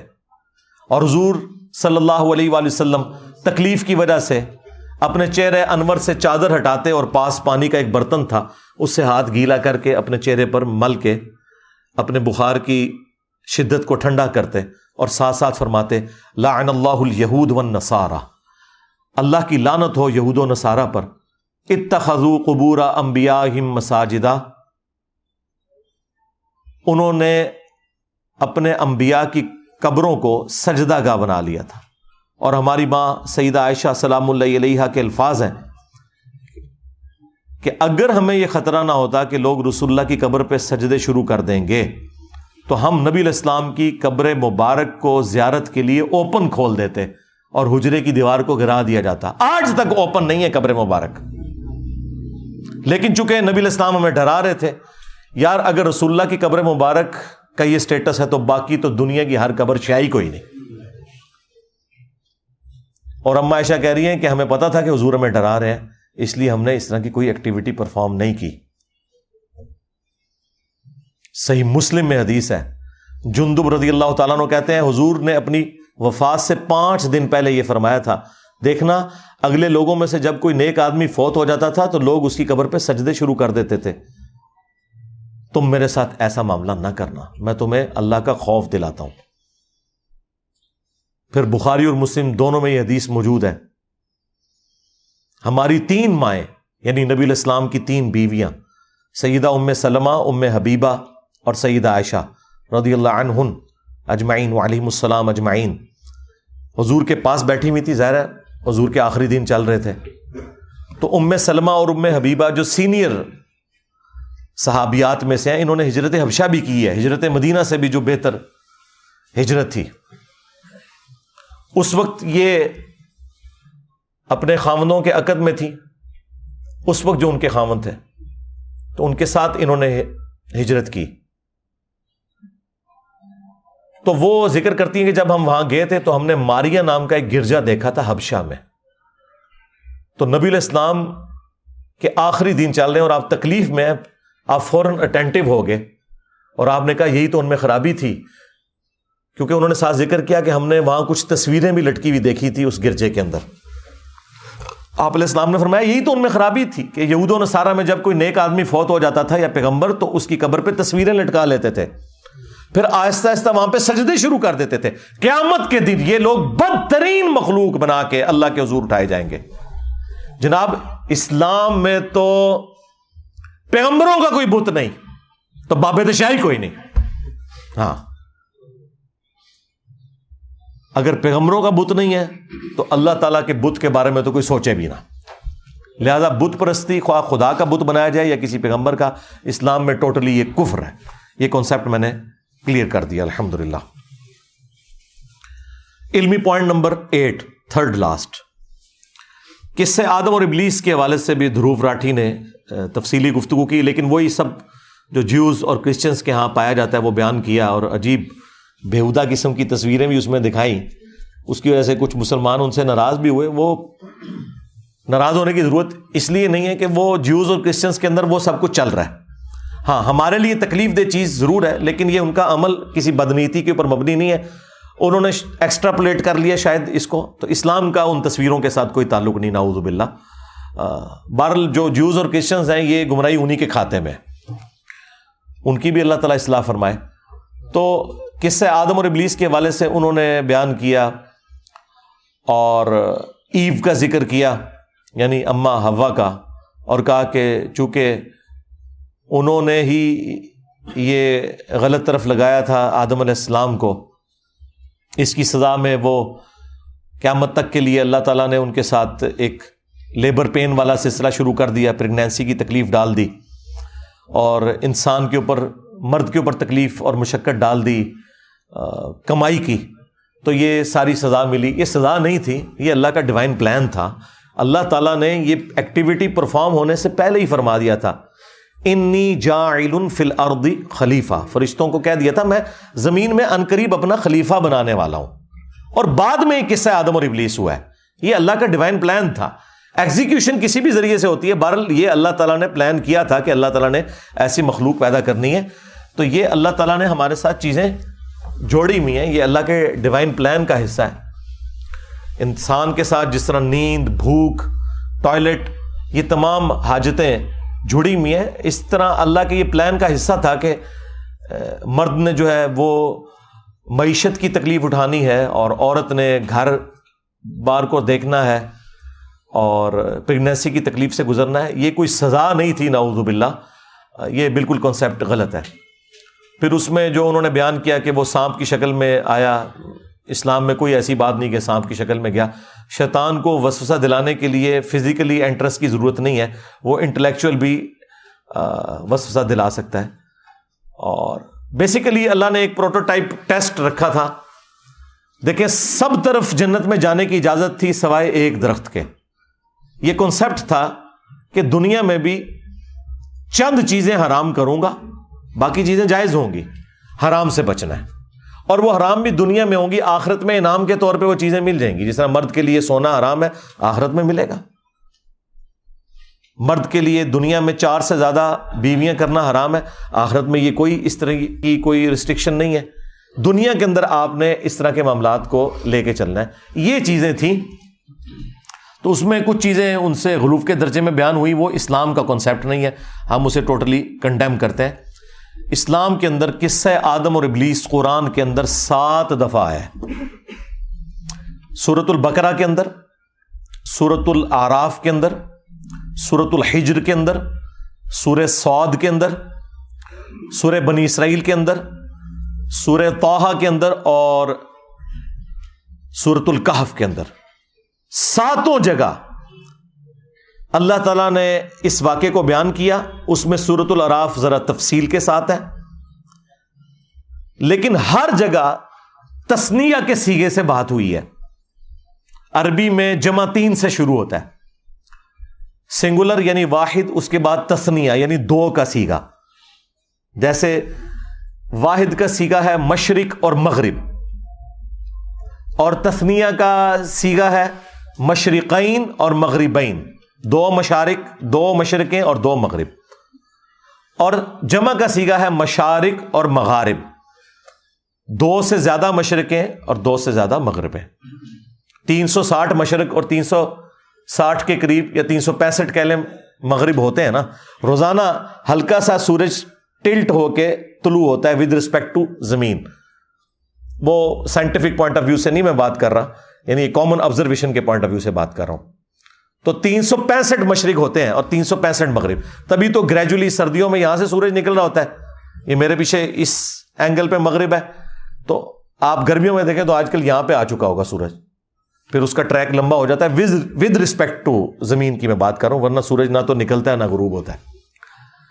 تو قرآن حکیم میں کس سے آدم اور ابلیس میں تسنیا کا سیگا آیا ہے۔ ان دونوں نے یہ کیا، ان دونوں نے یہ کیا، ان دونوں کے ساتھ یہ ہوا۔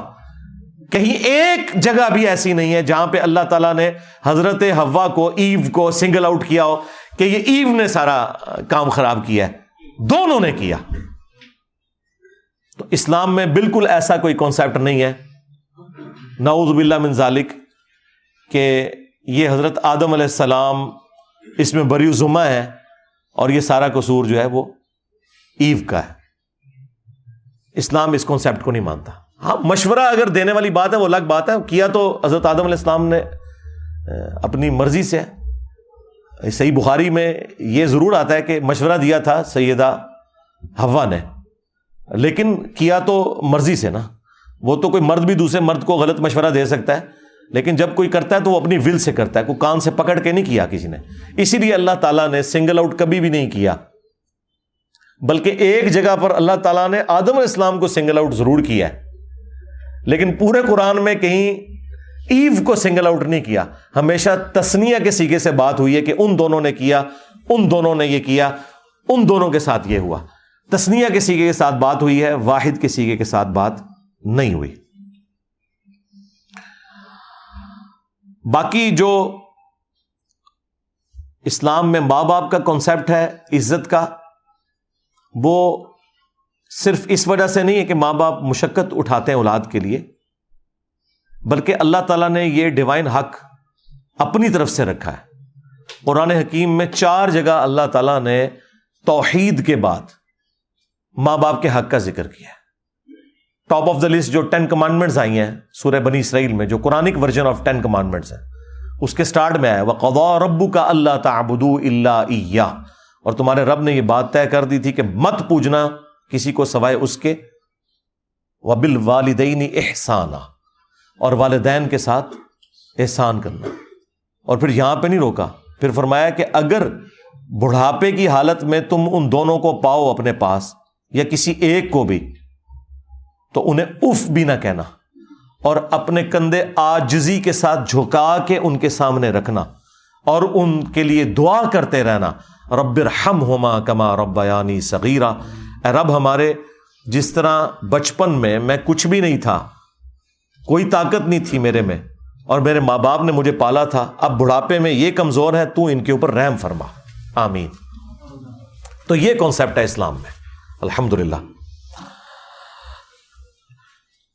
اور ساتھ ہی ساتھ جو یہ حضرت آدم علیہ السلام کے ذریعے انسانیت کا سلسلہ شروع ہوا، اس کا مقصد وہ اللہ تعالیٰ نے سورہ ہود میں اور سورت الملک میں بیان کیا یب لکم ایوکم احسن و عملہ یہ ہم نے ساری کی ساری کائنات اور تمہیں اس لیے پیدا کیا تاکہ ہم تمہیں جانچیں تم میں سے کون نیک امال کرتا ہے۔ قیامت کے دن جو نیک امال کرنے والے ہیں، ان کے لیے جنت اور جو برے امال کرنے والے ہیں، ان کے لیے جہنم۔ اللہ اجرنا من النار۔ علمی پوائنٹ نمبر نائن۔ وہ سیدنا نوح علیہ السلام کے طوفان سے متعلق جو انہوں نے کہا کہ نو علیہ السلام کا طوفان اس لیے آیا کہ اللہ تعالیٰ کو ریگریکٹ ہوا، اللہ تعالیٰ کو پشمانی ہوئی ناؤد باللہ، کہ میں تو انسانیت پیدا کر کے ایک قسم کا پچھتار ہوں اس حوالے سے کہ یہ تو سارے کے سارے جو ہے وہ گمراہی ہو گئے حالانکہ اللہ تعالیٰ کے علم میں یہ ساری باتیں تھیں کہ کیا ہوگا۔ وہ تو اللہ کے ڈیوائن پلان کا حصہ ہے۔ اللہ نے قرآن میں واضح کہہ دیا ولقد ذرا علی جہنم کثیر من الجن والانس بے شک جنوں انسانوں کی اکثریت جہنم میں ہی جانے والی ہے۔ یہ اللہ کو بھی پتا تھا۔ کوئی اللہ تعالیٰ کو پشمانی نہیں ہے۔ کیونکہ جہنم میں تو انسانوں نے جانا ہے۔ اللہ تعالیٰ تو بے نیاز ہے۔ اپنے کرتوتوں کی وجہ سے جانا ہے۔ اللہ کی طرف سے کوئی زیادتی نہیں ہے۔ اللہ نے پیغمبروں کے ذریعے حق کا حق ہونا اور باطل کا باطل ہونا بتا دیا ہے۔ اور اس سے بھی پہلے ہماری انسٹنکٹ میں رکھ دیا ہے۔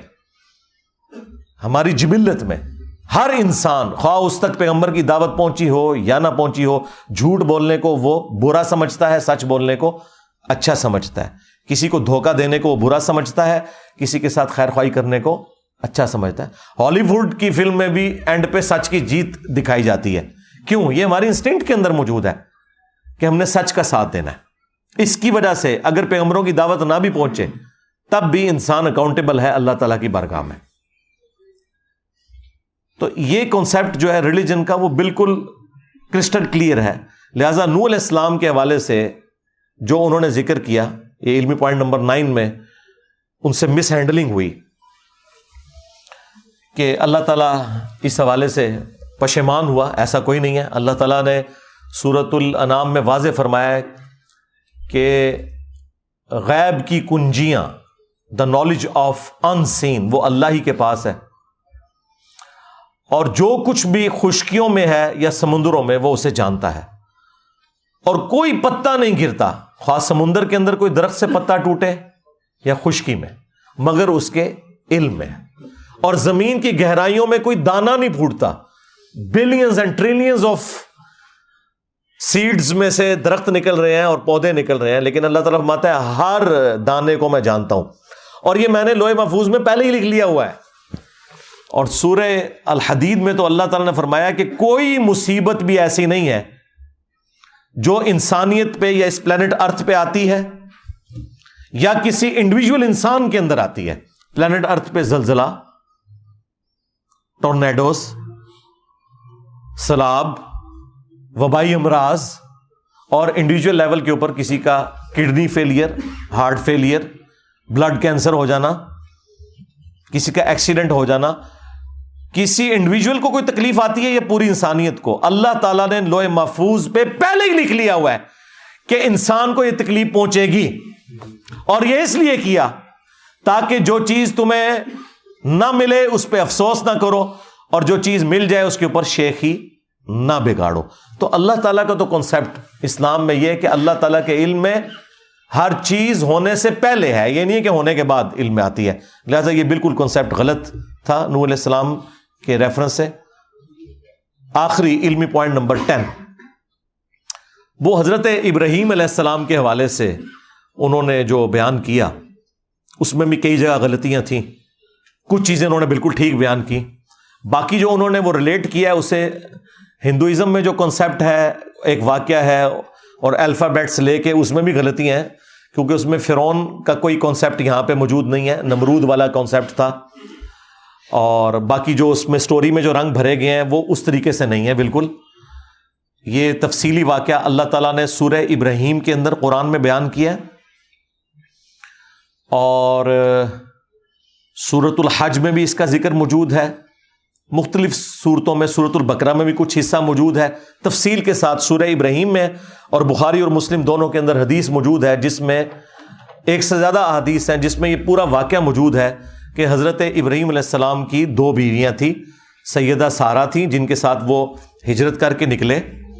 اور ان کو اولاد کوئی نہیں تھی۔ راستے میں ایک بادشاہ کے پاس سے ان کا گزر ہوا۔ اس بادشاہ کا کوئی ذکر موجود نہیں کہ بادشاہ کون تھا۔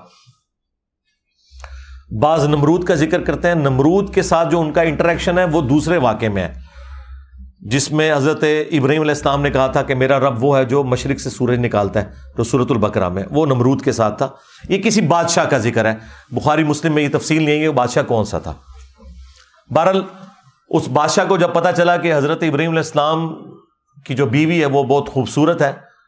تو اب ظاہر ہے وہ بادشاہ نے ان کو بلوایا اپنے پاس۔ تو حضرت ابراہیم علیہ السلام نے سیدہ سارا سے کہا کہ تم اسلام کے رشتے میں میری بہن ہو۔ اور یہی میں نے بادشاہ کو بتایا ہے۔ کیونکہ اگر میں بتاتا کہ تم میری بیوی ہو تو وہ مجھے قتل کروا دیتا۔ ظاہر اس زمانے میں تو نگاہیں مار کے بزرگ کچھ نہیں کر سکتے تھے نا۔ ہاں۔ جی اے بھی رزلٹ نکلتا ہے بچوں انجینئر کا دماغ کتنے جانا ہے؟ ہاں۔ ابراہیم علیہ السلام جیسا ہے ہی کوئی نہیں، تیرے سارے بابے شاہی کوئی نہیں۔ یہ مرزاد جب اللہ تعالیٰ چاہتا ہے ہوتے ہیں، یہ پیغمبروں کے اختیار میں نہیں ہوتے۔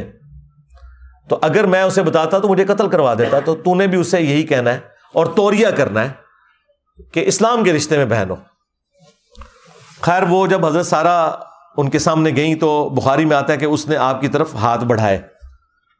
تو اللہ تعالیٰ کا مرزا ظاہر ہوا، اس کا ہاتھ وہاں سے ہلنا بند ہو گیا۔ تین دفعہ اس نے یہ حرکت کی، اسے پتا چل گیا کہ یہ کوئی عام عورت نہیں ہے۔ وہ اتنا ڈر گیا کہ اس نے اپنے درباریوں کو بلایا اور اس نے کہا کہ ان کو رسپیکٹ کے ساتھ رخصت کرو۔ اور اس نے ایک عورت جو کنیز کے طور پر حضرت سارا کو گفٹ کی تھی۔ ہاجر یہ ہاجرا لفظ نہیں ہے ہاجر لفظ ہے۔ اردو میں تو ہم ہر ایک چیز کے آگے ہے لگا کے اسے بنا دیتے ہیں۔ جیسے ابو سفیان کی بیوی کا نام تھا ہند، یہاں پہ ہندا لوگ بولتے ہیں، وہ ہند ہے لفظ۔ تو چھوٹی یہ نہیں لگانی، یہ لفظ ہے ہاجر۔ وہ گفٹ کی۔ اور پھر حضرت سارا نے وہ حضرت ابراہیم علیہ السلام کو گفٹ کر دی، اور وہ حضرت ابراہیم علیہ السلام کی دوسری بیوی بنی۔ اور ان کو اللہ تعالیٰ نے پہلے اولاد دے دی، سیدنا اسماعیل علیہ السلام، جن کی نسل سے پروفٹ محمد صلی اللہ علیہ وآلہ وسلم ہے۔ اور بعد میں حضرت اسحاق پیدا ہو گئے، حضرت سارا کے ہاں جن سے بنی اسرائیل ہے کیونکہ ان کے بیٹے تھے یعقوب، اور یعقوب کا لقب قرآن میں اسرائیل آیا، اور ان کے بارہ بیٹے، وہ بنی اسرائیل کہلائے۔ تو حضرت اسحاق علیہ السلام عمر میں چھوٹے تھے، حضرت اسماعیل علیہ السلام سے۔ باقی جوز اور کرسچنس میں تو یہ پایا جاتا ہے کہ وہ اپنی بیوی کی وہ جیلسی فیکٹر کی وجہ سے جو سوکنوں کا ہوتا ہے، حضرت ابراہیم علیہ السلام نے سیدہ، جو حاجر تھی، ان کو حرم کی سرزمین میں چھوڑا۔ اسلام میں ایسی کوئی کانسیپٹ نہیں ہے۔ ہو سکتا ہے کوئی بظاہر ایسی وجہ بن گئی ہو۔ وہ بظاہر تو کوئی بھی وجہ بنتی ہے، لیکن جو بخاری مسلم میں ہے اور اس کو سپورٹو قرآن میں، سورہ ابراہیم میں آیت موجود ہے۔ اور باقاعدہ بخاری مسلم میں الفاظ ہیں کہ حضرت ابراہیم علیہ السلام نے جو سیدہ حاجر کو اور ان کے بیٹے اسماعیل کو جب اکیلا وہ مکے کی سرزمین میں چھوڑا، جب بالکل بیابان تھا، کوئی بھی نہیں تھا وہاں پہ۔ اور وہ چھوڑ کے واپس ہو گئے۔ اب ظاہر ہے ان کا بھی دل پسیج رہا تھا، کوئی بات بھی نہیں کی۔ اور سیدہ جو حاجر تھی، وہ پیچھے سے آواز دے کے پوچھتی رہی کہ یہ آپ ہمیں خود چھوڑ کے جا رہے ہیں؟ یا اللہ کے حکم کے اوپر۔ تو اس بات کا جواب حضرت ابراہیم علیہ السلام نے بس دیا کہ یہ اللہ کے حکم پہ میں چھوڑ، اور کسی بات کا جواب نہیں دیا۔ اور دیکھیں اس عورت کا عقیدہ معاہدہ انہوں نے کہا کہ اگر اللہ کے کہنے پہ آپ نے چھوڑا ہے نا، تو وہ ہمیں خوار نہیں ہونے دے گا یہاں پہ، پھر آپ جا سکتے ہیں۔ ٹھیک ہے؟ یہ عقیدہ آپ دیکھیں کیسا یعنی پیغمبر کی بھی حاجت نہیں رہی۔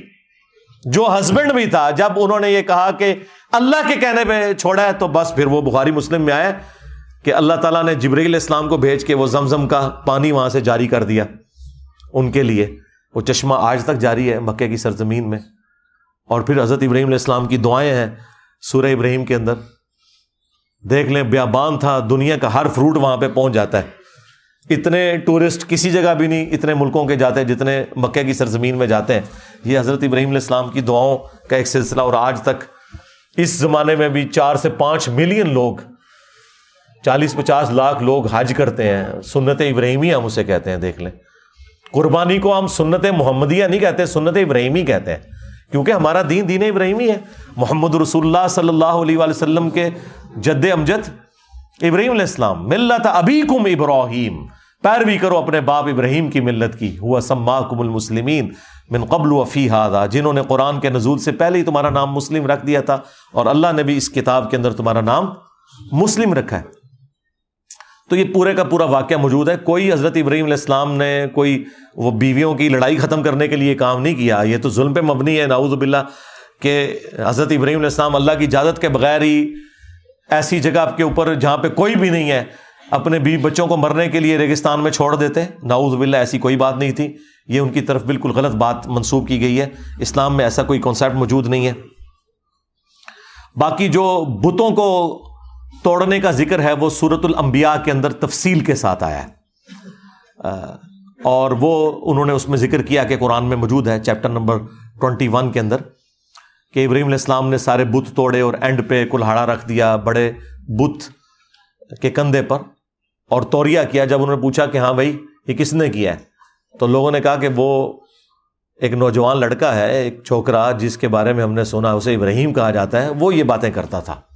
بلاؤ اس کو۔ جب بلایا گیا تو حضرت ابراہیم علیہ السلام نے توریا کیا۔ جب انہوں نے پوچھا کہ تم نے یہ کیا تو حضرت ابراہیم علیہ السلام نے کہا کہ ان کے بڑے سے پوچھو۔ یعنی اگر یہ بولتا ہے تو پوچھو اس سے۔ اور کلاڑا اس کے اس پہ رکھا ہوا تھا یعنی وہ دونوں مطلب کنوے کر دیے جھوٹ بولے بغیر۔ توریا پھکی دے دی ہاں اینٹی وینم دے دیا۔ سمجھ رہے ہیں نا؟ سمجھ رہے ہیں نا؟ یہ وہ کیا انہوں نے۔ یہ پھکی کا اگلا ورژن ہے سمجھ رہے ہیں نا؟ ہاں۔ اسی اصول اور مبادی پہ الزامی جواب۔ تو وہ انہوں نے پھر کہا کہ تمہیں تو پتا یہ بولتے نہیں ہے پھر انہوں نے کہا کہ اف ہے تمہارے اوپر اور جن کی تم عبادت کر رہے ہو۔ ان تم وا فی دلال مبین۔ تم بھی اور تمہارے سارے ابا اجداد بھی کل ہی گمراہی میں تھے۔ لوگ کہتے ہیں، انجینئر صاحب، وہ اللہ تعالیٰ نے موسی علیہ السلام کو بھیجا تھا نا پھر ان کے پاس تو کہا تھا کہ ذرا ہاتھوں لا رکھیں۔ ہاں۔ وہ اس لیے کہا تھا کہ حضرت موسی علیہ السلام کا ہاتھ بڑا وزنی تھا۔ ہاں وہ اسرائیل کو بھی لگا ہوا ہے۔ تو اس لیے ان کو کہا تھا، ذرا نرمی کرنی تو قرآن کی یہ آیت کیوں بھول جاتے ہو؟ تم ابراہیمی ہو اور مثالیں موسا علیہ السلام کی ہمیں دیتے ہو۔ اور وہ بھی آؤٹ آف کانٹیکسٹ موسا علیہ السلام کو یہ کہنا چاہیے تھا، اللہ نے صحیح کہا کہ ہاتھولا رکھنا ہے، کیونکہ ان کی طبیعت میں بہت سختی تھی۔ دو بندوں کی لڑائی چھڑاتے ہوئے ایک موقع مارا، بندہ مار دیا۔ ہاں۔ تو ایسے بندے کو تو یہی کہنا چاہیے نا کہ ذرا نرمی سے بات کرنا۔ اور ظالموں، انجینئر صاحب کو سنگل آؤٹ کرتے ہو، تو ابراہیم علیہ السلام کو کیوں بھول جاتے ہو؟ انہوں نے تو واضح کہا کہ تم وا فی مبین۔ تم بھی تمہارے بزرگ بابے بھی سارے گمراہ تھے۔ اور میں آپ کو بتاؤں، یہ اللہ تعالیٰ کی کرامت ہوئی مجھ پہ کہ یہ واقعہ بیان کرتے ہی فل بدی میری زبان پہ جاری ہو گیا تھا کہ بابت شاہی کوئی نہیں۔ پہلی دفعہ جو میری زبان پہ جاری ہوا نا، وہ اس واقعے کے اوپر ہوا تھا۔ پھر میں نے اسے جوڑا کہ میرے نبی سا، ہے ہی کوئی نہیں، تیرے بابے تھے شاہی کوئی نہیں۔ یہ ابراہیم علیہ السلام کا نعرہ ہے کہ بابے تھے شاہی کوئی نہیں۔ انتم واباؤکم فی ضلال مبین۔ میں تو صرف یہ کہہ رہا ہوں کہ بابے تھے شاہی کوئی نہیں حضرت ابراہیم علیہ السلام نے کہا تھا وہ گمراہ تھے سب۔ تم بھی گمراہ، تمہارے ابا اجداد بھی گمراہ۔ تو یہ واقعہ پورا سورت الانبیاء کے اندر موجود ہے اور سورہ مریم کے اندر۔ یہ دو جگہ تفصیل کے ساتھ آیا، وہ آپ دیکھ سکتے ہیں۔ اور باقی اگر آپ نے تفصیلات دیکھنی ہے تو پی کے فلم دیکھیں، ہم بار بار مشورہ دیں گے۔ باقی اینڈ پہ میں دھروب راٹھی کے لیے کہوں گا کہ میں پرسنلی آئی لو یو الحمد للہ I respect all of your efforts to educate the people of subcontinent جو انڈیا اور پاکستان کے جاہل لوگ، جن کے حکمرانوں نے کوئی پیسہ نہیں لگایا ان کو ایجوکیٹ کرنے کے لیے۔ ایک اکیلا شخص جس کا تعلق انڈیا سے ہے، وہ مشن اٹھاتا ہے، جو بائی پروفیشن ایک مکینیکل انجینئر ہے۔ اور اس نے وہ ساری کی ساری تکلیف بھی اٹھائی ہیں۔ وہاں پہ سوشل جسٹس پہ بات کرتے ہوئے، اور آج کل وہ جرمنی میں ہے، وہیں اس نے شادی بھی کی ہے، وہیں سے وہ پڑھا بھی ہے۔ اسکالرشپ کے اوپر لوور مڈل کلاس سے تعلق رکھنے والا۔ اور اس نے آج ملینز آف پیپل کے لیے وہ تمام نالج جو انگلش زبان کے اندر تھا، وہ آسان فہم انداز میں اردو زبان میں پہنچاتی ہے۔ میں اپنے تمام آڈینس سے یہ ریکویسٹ کروں گا. میں نے آج تک کبھی یہ نہیں کہا کہ میرا چینل سبسکرائب کریں. ہاں میری ہزاروں ویڈیوز ریکارڈ ہو چکی ہیں. لیکن میں آپ کو یہ ضرور کہوں گا کہ آپ یہ چینل دھرو راٹھی کا جو چینل ہے آفیشیل وہ سبسکرائب کریں. نالج کا ایک ذریعہ پرانی جتنی ویڈیوز ان کی ریکارڈ ہے وہ آپ ذرا دیکھیں اور اپنے علم میں اضافہ کریں. باقی ریلیجن کے پوائنٹ آف ویو سے جو انہوں نے سلسلہ شروع کیا ہے، ہم کہیں گے کہ اسے آپ جاری رکھیں آگے. لیکن جس طرح آپ باقی معاملات میں بکس کو فالو کرتے ہیں اور سچائی اور جھوٹ میں فرق کرتے ہیں، یہاں بھی آپ نے اسلام کی جو پرائمری بک ہے، قرآن، اس کے ریفرنسز آپ نے کوٹ کرنے ہیں۔ اور اس سے آپ نے اسلام کے بارے میں گفتگو کرنی ہے۔ ہم وہ مولویوں والی یا پنڈتوں والی یا پادریوں والی بات نہیں کریں گے کہ جی آپ کو کوئی رائٹ نہیں پہنچتا بات کرنے کا، نہیں۔ ہر انسان کو رائٹ ہے، وہ بات کرے۔ اللہ تعالیٰ نے ہر انسان کو سوچنے کا انسٹرومنٹ دیا اسلام تو کہتا ہے، ولا تک ما لئی سل کا بھی علم انسان، کسی چیز کی پیروی اس وقت تک مت کر، جب تک کہ اس کے بارے میں تیرے پاس ڈیفینیٹ علم نہ آ جائے۔ ان نسم اول بسرا کلو کا کان مسولہ بے شک، کان، آنکھ، عقل، دل ہو یا دماغ، دونوں ہی انسٹرومنٹ ہیں۔ ان کے بارے میں تم سے پوچھا جائے گا کہ تم نے ان تین انسٹرومنٹس کو یوز کر کے حق بات تک پہنچنے کی کوشش کیوں نہیں کی؟ میں نے کوشش کی ان ٹین پوائنٹس کے اندر اپنا موقف آپ کے سامنے رکھوں۔ جو حق بات میں نے کی وہ اللہ تعالیٰ کی طرف سے ہے۔ اور اگر میری زبان سے کوئی غلط بات نکل گئی تو وہ میرے نفس کا ہی وبال ہے۔ سبحانک اللہم و بحمدک، اشہد واللہ الہ الا انت، استغفرک و اتوب الیک۔ صلو علی محمد و آل محمد۔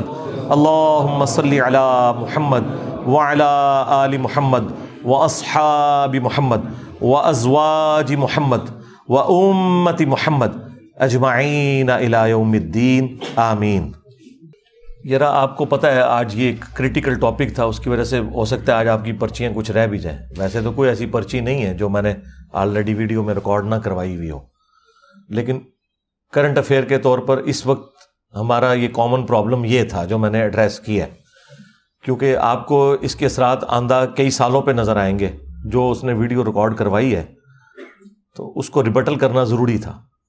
باقی میں کوشش کروں گا کہ میں ساری پرچیاں کور کروں۔ اکثر باتوں کے جواب میں نے تفصیل کے ساتھ ریکارڈ کروائے ورڈکٹ میں ضرور دے دوں گا۔ باقی آپ کو اپنی ویڈیو انشاءاللہ ریفر کر دوں گا۔ اللہ کا نام لے کر شروع کرتے ہیں۔ آپ کی پرچیاں۔ چاند دیکھنے کے بعد ذوالحجہ کے ماہ کے دس روزے رکھ سکتے ہیں۔ جی رکھ سکتے ہیں۔ صرف جو دس تاریخ کا روزہ ہے، وہ آپ نے نہیں رکھنا۔ وہ بخاری مسلم میں موجود ہے کہ آپ نے یہ جو روزے ہیں، ابو دعود میں موجود ہے حدیث تفصیل کے ساتھ کہ دو دن نبی الاسلام نے روزہ رکھنے سے منع کیا عید الفطر اور عید الاضحیٰ اور اس کے علاوہ مسلم شریف میں ہے کہ جو یہ ایام تشریق ہیں، یہ کھانے پینے کے دن ہیں، ان میں بھی آپ روزہ نہیں رکھ سکتے۔ صرف پہلے نو دن آپ روزہ رکھیں گے، اس میں بھی جو یوم عرفہ کا روزہ ہے، صحیح مسلم میں حدیث موجود ہے، ایک سال کے گناہوں کا وہ کفارہ ہے، گزشتہ اور آنے والے۔ تو وہ آپ ایک نو ذلحجہ کا روزہ یوم عرفہ کا رکھ لیں۔ اپنے اپنے علاقے کے مطابق، اس پہ میری تفصیلی ویڈیو ریکارڈ ہے۔ روزہ رکھیں، ضرور رکھیں۔ حاجی بر صرف اس صورت میں رکھیں گے جب انہوں نے حج تمتوں میں قربانی کی استطاعت نہ رکھتے ہوں تو وہ دس روزے رکھیں گے تین حج کے دنوں میں اور سات گھر آ کے۔ باقی ظاہر ہے وہاں پہ مشکل ہوتی ہے۔ اگر کوئی رکھنا چاہتا ہے ضرور رکھے لڑکا، لڑکی دونوں شادی شدہ ہیں۔ لڑکی طلاق یافتہ ہے۔ دونوں کے بچے ہیں۔ لڑکا پہلی بیوی کو بغیر بتائے۔ اتنا لمبا لکھنے کی ضرورت ہے؟ صرف یہ پوچھیں کہ کیا پہلی بیوی کو بتائے بغیر آپ دوسری شادی کر سکتے ہیں؟ جی نہیں کر سکتے، بتانا ضروری ہے۔ اجازت لینا ضروری نہیں ہے، بتانا ضروری ہے۔ کیونکہ اسلام میں جو ہے وہ چوری چھپے جو نکاح ہے، وہ تو زنا ہے۔ سیدھی سی بات ہے، یہ پوچھنے والی بات ہی کوئی نہیں۔ سب کو پتا ہے۔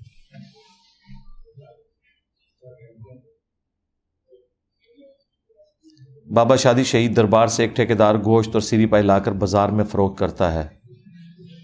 آیا یہ سامان ہم خرید کر استعمال کر سکتے ہیں۔ ہاں جی کر سکتے ہیں۔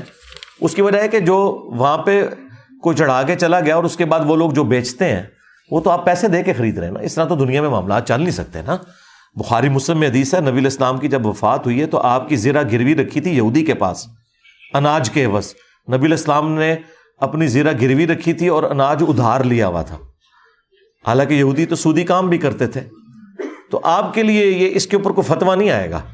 اس اعتبار سے کہ وہ بیچنے آئے نا۔ یہ تو ہو نہیں سکتا، ورنہ اگر یہ سلسلہ شروع ہو جائے تو پھر تو کل کو آپ یہ کہنا شروع کر دیں گے کہ جس کی کمائی حرام کی ہے اور آپ کی دکان دودھ کی، آپ کے میں سے دودھ نہیں بیچوں گا۔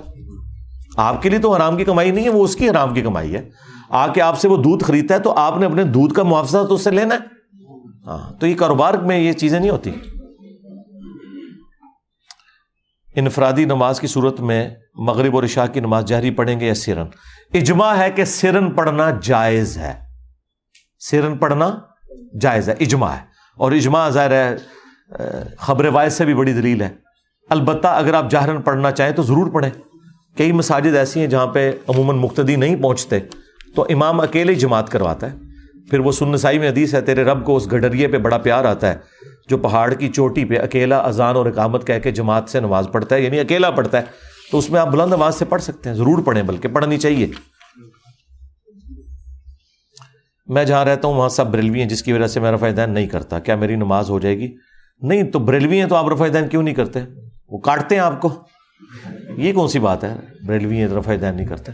اس کا میں نے حال بتایا ہوا آپ بس جب اقامت ہو رہی ہو، اس وقت آپ مسجد میں انٹر ہو۔ جماعت کے ساتھ آپ نماز پڑھیں رف الدین کے ساتھ۔ سلام پھرتے گھر واپس آ جائیں۔ سنت گھر ادا کریں۔ آپ ان کے سامنے رفا دین کاری نہیں رہے ہوں گے۔ آپ تو جماعت میں تو صرف آپ کے ساتھ والا آپ کو دیکھ رہا ہوگا نا۔ ان سے اتنا خطرہ نہیں ہوتا، خطرہ مولویوں سے ہوتا ہے جو دو تین دہشت گرد انہوں نے اپنے ساتھ کھڑے کیے ہوتے ہیں۔ ہاں ان سے ہوتا ہے۔ تو ان کے سامنے جب آپ کریں گے تو ظاہر ان کو تکلیف ہوگی، تو ان کے سامنے کریں بھی نا۔ تو میں نے آپ کو راستہ بھی بتا دیا اور کرایہ بھی دے دیا سمجھ رہے ہیں نا؟ ہاں۔ میں جب بھی نماز پڑھتا ہوں تو سنا کے بعد بسم اللہ نہیں پڑھتا۔ الحمد للہ سے نماز شروع کرتا ہوں۔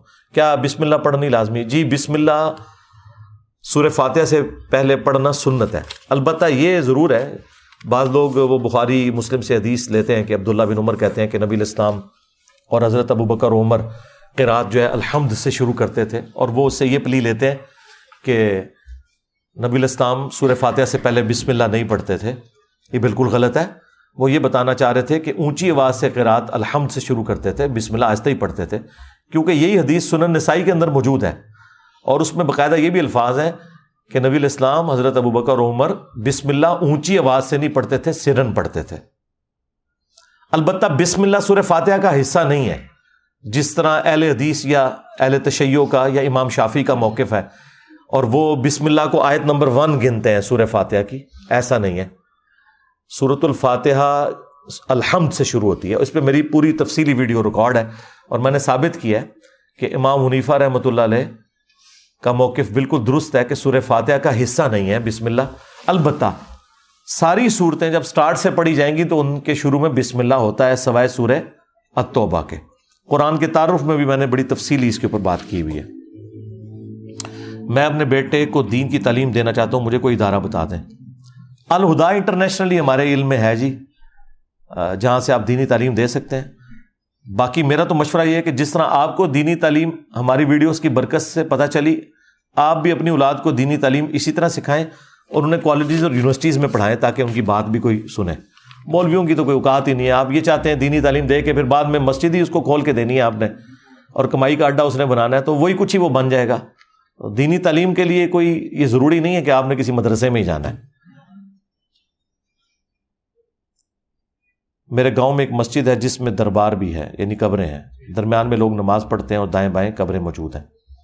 ویسے ایسے ہونا نہیں چاہیے۔ بخاری مسلم میں ہے کہ نبی الاسلام نے قبروں پہ نماز پڑھنے سے منع کیا، لیکن وہ اسپیسیفکلی اس صورت میں ہے کہ جب آپ قبر کے اوپر نماز پڑھ رہے ہو ہاں مسلم میں ایک حدیث ہے کہ قبروں کی طرف رخ کر کے نماز پڑھنے سے بھی نبی الاسلام نے منع کیا۔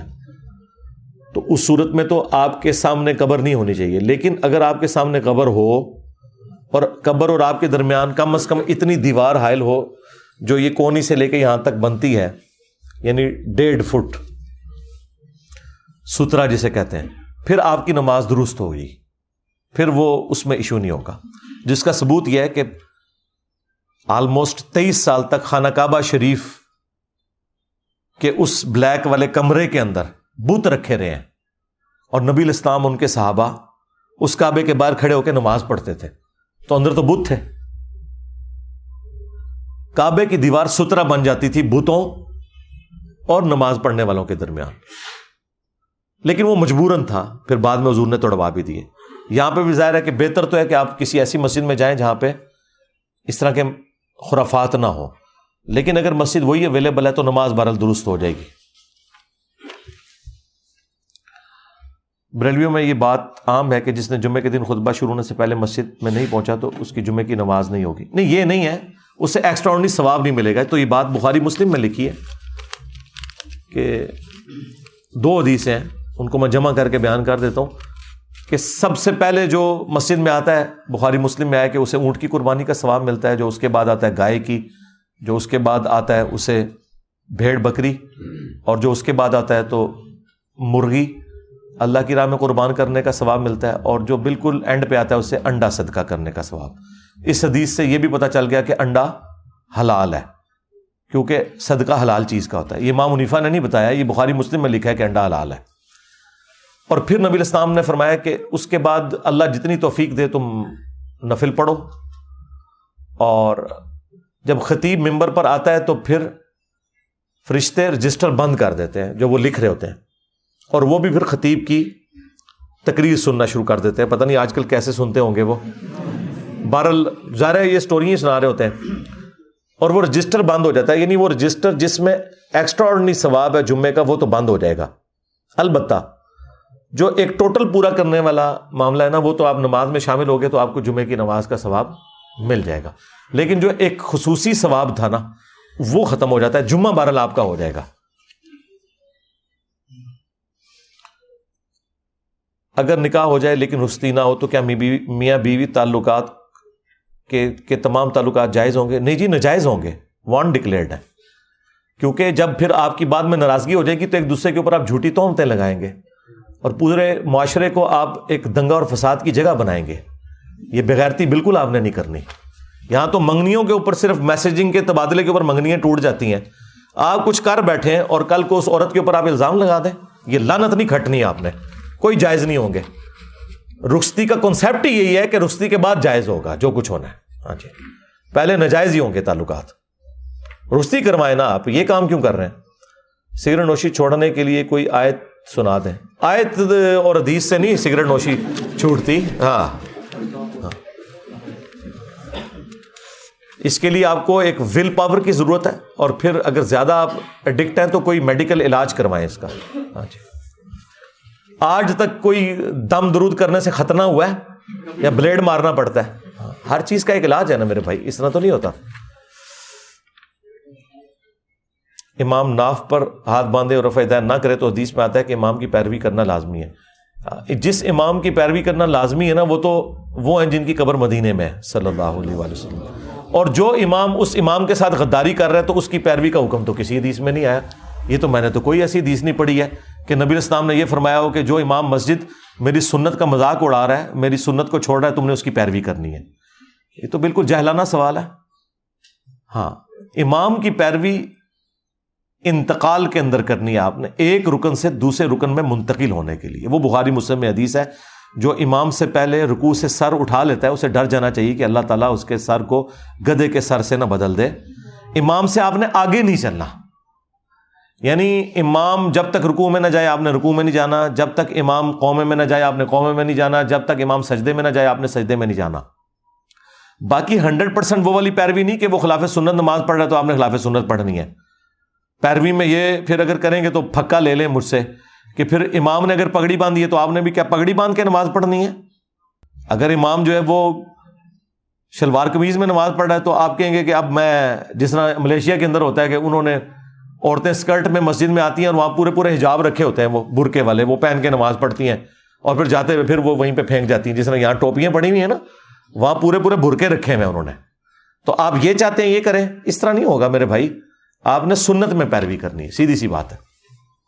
بخاری مسلم کی حدیث ہے کہ امیر کی تات معروف میں ہے، منکر میں نہیں ہے۔ تو یہ آپ نے خیال رکھنا ہے۔ اور دوسرا، اگر یہ مشورہ آپ کو کوئی حنفی امام دے رہا ہے تو انہیں کہو کہ تم لوگ جب حاج اور عمرے کی ٹریننگ کراتے ہو، اس میں اپنی پبلک کو یہ کیوں نہیں بتاتے کہ جب تم خانہ کعبہ شریف جاؤ گے اور مسجد نبوی میں وہاں پہ امام مرف الدین کرتا ہے، تو جتنے حنفی دیوبندی اور بریلوی بھائی ہیں، وہاں امام کی پیروی کریں اور رف الدین شروع کر دیں۔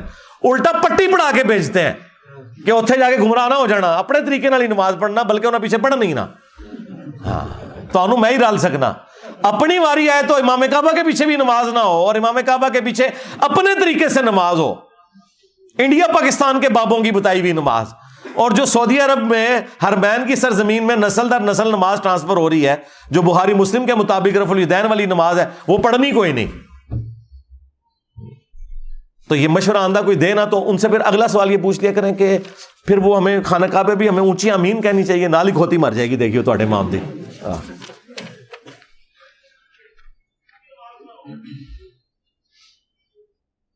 قربانی کے لیے جانور کی عمر شرط ہے۔ جی دوندا ہونا شرط ہے۔ عمر جتنی بھی ہے دوندا ہونا شرط ہے۔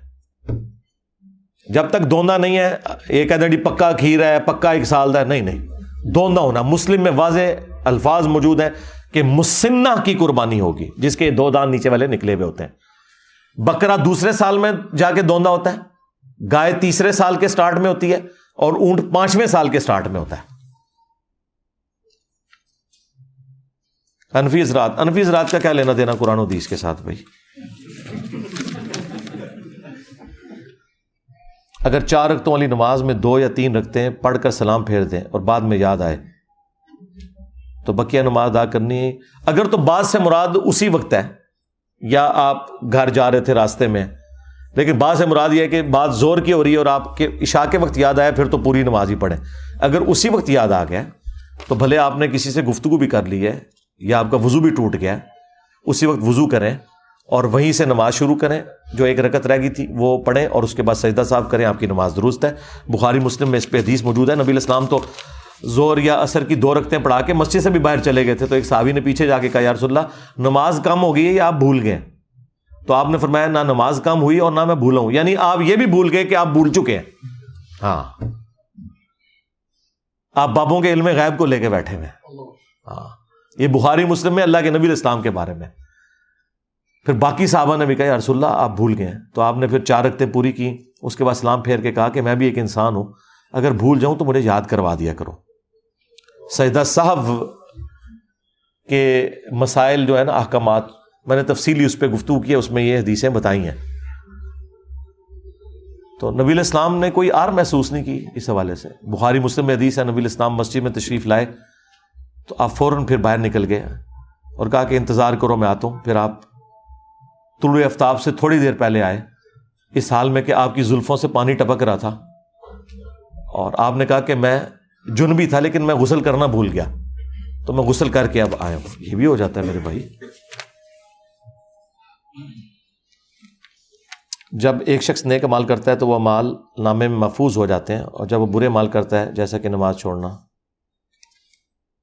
تو کیا اس کے پچھلے نیک مال ضائع ہو جاتا ہے نہیں، پچھلے نیک مال ضائع نہیں ہوتے۔ پچھلے نیک مال ضائع ہوتے ہیں کفر کرنے سے۔ اور اس میں بھی اللہ کی رحمت ہے کہ کوئی شخص توبہ کر کے دوبارہ اسلام میں آئے تو وہ مال بھی واپس آ جاتے ہیں ہاں اس پہ بھی اجماع ہے۔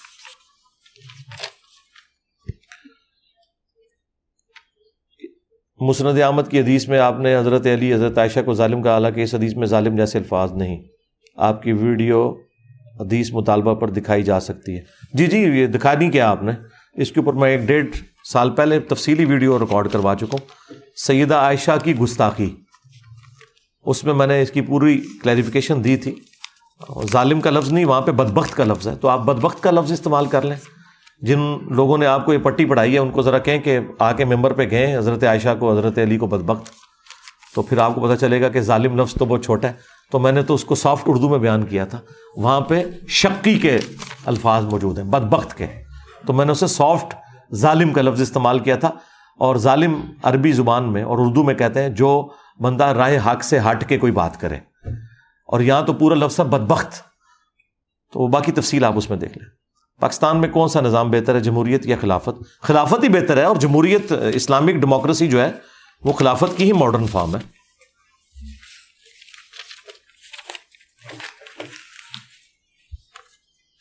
انفرادی اور اجتماعی لیول پر خلافت قائم کرنے کے لیے کیا اقدام ہونے چاہیے جو ہم کر رہے ہیں؟ میری ویڈیو آپ دیکھ لیں۔ اقامت دین اور پاکستان میں پولیٹیکل سسٹم نظام خلافت۔ میں نے تفصیل سے بات کر دی ہے۔ اسلامی نظام کے بارے میں بچوں کی تربیت کس طرح کریں؟ جس طرح ہم کر رہے ہیں۔ قوم تیار ہو جائے جی قوم تیار کر دی ہے ہم نے الحمد للہ میں نے منت مانگی تھی کہ میرا بیٹا ہوا تو میں اللہ کی راہ میں بیٹے کو آزاد کروں گا، وقف کروں گا ہوگا۔ ہاں۔ ابھی مجھے بتائیں کہ اس کو کیسے وقف کروں۔ وقف یہی کریں کہ آپ اس کو قرآن و سنت کی تعلیم سکھائیں۔ آپ اسکول میں پڑھائیں، اسے کالج میں پڑھائیں پیرل میں قرآن کلاسز، ہماری ویڈیوز دکھائیں، قرآن کی تفسیر اسے لے کے دیں۔ بس یہ یہ تو آپ نے نہیں، یہ منت کیا، یہ تو ہر مسلمان کی یہ بنیادی، اللہ تعالیٰ کی طرف سے رسپانسبلٹی ہے کہ اس نے اپنی اولاد کو اللہ کی راہ میں وقف کرنا ہے۔ باقی اس طرح کا وقف کوئی نہیں ہے ہمارے ریلیجن میں، جس طرح سیدہ مریم کی والدہ نے انہیں وقف کر دیا تھا ٹیمپل آف سلیمن کی خدمت کے لیے کہ وہ وہاں پہ مجاور بنی تھی تو اس طرح کا تو اسلام میں تو کوئی مجاوری سسٹم نہیں ہے جی۔ اسلام میں کوئی پاپائیت نہیں ہے، کوئی خانقاہ اس حوالے سے نہیں ہے۔ آپ کے بہت سے طریقے نماز پڑھنے کے فائنل طریقہ بتائیں۔ جی ہاتھ کھول کر یا ہاتھ باندھ کر جی دونوں ہی ہیں۔ رف الدین کے بھی تو دو طریقے ہیں۔ بخاری میں کندھوں تک ہے، مسلم میں کانوں تک ہے۔ تو رف الدین کے بھی دو طریقے ہیں۔ اس طرح قیام کے بھی دو طریقے ہیں، ہاتھ کھول کر اور ہاتھ باندھ کے۔ دو طریقے ہونا کوئی عرض نہیں ہے۔ ہنفیوں کا بارہ طریقہ کوئی ثابت نہیں ہے۔ آپ یوٹیوب سے کروڑوں روپے کماتے ہیں، وہ کہاں جاتے ہیں؟ وہ اللہ کے بینک میں چلے جاتے ہیں، میرے پاس کوئی نہیں آتے۔ یہی میں کہوں گا۔ میرے پاس نہیں آتے، وہ اللہ کے پاس جا رہے ہیں۔ کمانے والے وہ ہیں، دیکھ لیں آپ بے حیائی کی مذمت کے اوپر ویڈیوز ریکارڈ ہیں اور ان کو آپ کلک کریں تو بے پردہ عورتیں سامنے آ جاتی ہیں۔ سب مولویوں نے ویڈیو ایڈ چلائے ہوئے ہیں۔ میں رات کو نا وہ جو یہ سیفی سلسلے کے لوگ ہیں نا، تو ان کی ویڈیوز دیکھ رہا تھا۔ تو انہوں نے بھی ہر ویڈیو کے اوپر ویڈیو ایڈ چلایا ہوا ہے یار۔ اتنا دکھ ہوا مجھے۔ ہاں یہ جو مدنی چینل والے ہیں، پاپا جانی، ان کی ویڈیو پہ ایڈ نہیں چلتا۔ وہ اس چیز کا اہتمام کرتے ہیں۔ یا ڈاکٹر اسٹار صاحب کا چینل ہے۔ باقی تو تارک جمیل صاحب نے میرے کہنے پہ اس وقت ویڈیوز ہٹا دی تھی اب پھر دوبارہ سے انہوں نے لگائی ہیں یا ان کے ماننے والوں نے لگا لی ہیں۔ باقی سارے علماء نے لگائی ہوئی ہیں بھائی۔ ان سے پوچھیں جا کے، مجھ سے پوچھ رہے ہیں۔ ٹھیک ہے۔ غریب نو ہی مار دو تھی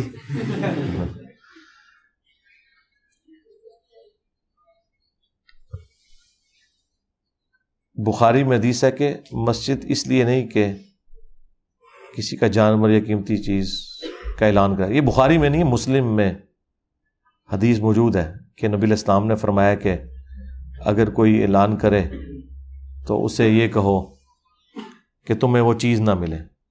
اس پہ وہ کہہ رہے ہیں پولیو اور حفاظتی ٹیکے کا اعلان کرانا جائز ہے۔ ہاں جی وہ تو اس میں نہیں آتا نا۔ وہ آپ اعلان کر سکتے ہیں۔ صرف یہ کہ اسے کاروبار زندگی کی جگہ نہیں بنانی ہے آپ نے۔ جو فی سبیل اللہ چیزیں وہ مسجد سے اناؤنسمنٹ ہوگی۔ اگر کوئی ناگہانی آفت آ رہی ہے، اس کی اناؤنسمنٹ بھی آپ کریں گے۔ مسجد ان کاموں کے لیے نہیں کہ وہاں پہ کوئی کاروباری معاملات ہوں یا کسی کی چیز گھومی ہے تو آپ نے جا کے وہاں پہ اناؤنسمنٹ کر کے تماشا لگا دینا ہے۔ اور بلکہ اب تو مسجد کے اعلان کی ضرورت ہی نہیں ہے۔ باہر آپ رکشے والے کو پیسے دیں اسپیکر والے آپ کو کرائے پہ ملتے ہیں، وہ کروائیں۔ آپ ہاتھ کھول کر نماز پڑھتے ہیں، لیکن آپ کے اسٹوڈنٹ ہاتھ باندھ کر، دونوں طریقے میں نے بتا دیے جائز ہیں میں دونوں طریقوں سے پڑھتا ہوں۔ جب آپ مر جائیں گے تو ہم کس کو سنیں گے؟ آپ کی نظر میں اس وقت کون ہے؟ میرے بھائی، میری نظر میں اس وقت کون ہوگا؟ وہ اللہ تعالیٰ آپ کو خود بتائے گا، مجھے کیا پتا ہے کہ کس نے بعد میں یہ معاملے کو لے کے چلنا ہے۔ باقی تو کوئی چیز چھوڑی تو نہیں میں نے اللہ کے فضل سے جو ریکارڈ نہ کروا دی ہو ہماری آنے والی نسل کے لیے، تبلیغ کے لیے چند بندے آپ کے علاوہ آپ جو بتا دیں۔ میرے بھائی، میں کسی کی ذمہ داری اٹھانے کے لیے تیار نہیں ہوں۔ میں کسی کے لیے تعریف کے دو جملے بول دوں نا، اس بندے کی ساری خرابیاں اور گند میرے کھاتے میں ڈلنا شروع ہو جاتا ہے۔ اس لیے میں نے تو توبہ کی ہوئی ہے۔ ہاں۔ اور اب بھی اگر میں کسی کے لیے تعریفی جملے بولتا ہوں تو اس کا قطن یہ مقصد نہیں ہے، میں یہ آپ کو کہہ رہا ہوں کہ وہ جو کچھ کہہ رہا ہے وہ ٹھیک کہہ رہا ہے۔ البتہ سننے کے اعتبار سے تو میں کہتا ہوں آپ دنیا کے ہر انسان کو سنیں۔ ہم نے آپ کو ایک کرائٹیریا بتا دیا کہ وہ جو قرآن اور حدیث سے بیان کرے وہ لے لیں۔ اور جو اپنی ذاتی رائے بیان کر رہے ہیں وہ چھوڑ دیں۔ دیٹس آل اصل چیز یہ ہے۔ آپ اس چیز کو چھوڑیں کہ آپ اس کھاتے میں پڑھ دیں کہ جی میں نے کس کو سننا ہے، کس کو نہیں سننا۔ یہی تو مولویوں کا طریقہ واردات ہے۔ انہوں نے ساری دو نمبری مچائی اس کے اوپر ہے کہ آپ نے دوسروں کو نہیں سننا، ہمیں سننا ہے۔ آپ یہ نہ سمجھیں کہ صرف آج کل تو ویسے صرف میری بات ہو رہی ہے نا کہ انجینئر کو نہیں سننا۔ وہ میرے بکس میں کہہ رہے ہیں۔ ادر وائز یہ ایک دوسرے کے سننے کو بھی حلال نہیں سمجھتے۔ وہ باپا جانی کا آپ نے کلپ نہیں سنا ہوا کہ غیر عالم کو کلپ سننا کسی دوسرے مکتب فکر کے مولوی کا یا وائز کا حرام حرام اور سخت حرام ہے۔ سنا نہیں ہوا آپ نے؟ ہاں کان بند کر لیں، آنکھیں بند کر لیں۔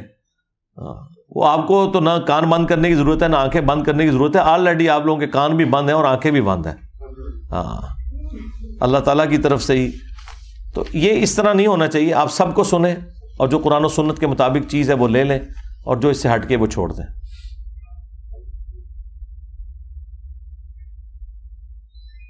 کسی کو کہنا کہ تیری ماں دا کھسم آیا ہے یا کسی کو کہنا کہ آپ کے ابو آئے ہیں دونوں میں سے کون سا ٹھیک ہے؟ میرا تو خیال ہے جہاں پہ جو نارمس چلتی ہیں اس کے مطابق آپ کہہ سکتے ہیں۔ اس میں تو کوئی حرج نہیں ہے۔ یہ تو اس علاقے پہ ڈپینڈ کرتا ہے۔ دیکھیں ہمارے یہاں پہ جیلم شہر میں نا آپ کسی کو کہنا کہ اے ادا پیو ہے تو لوگ اسے برا سمجھتے ہیں۔ لیکن پنجاب میں یہ ایسے علاقے موجود ہیں جہاں پہ پیو کے لفظ کو برا نہیں سمجھا جاتا۔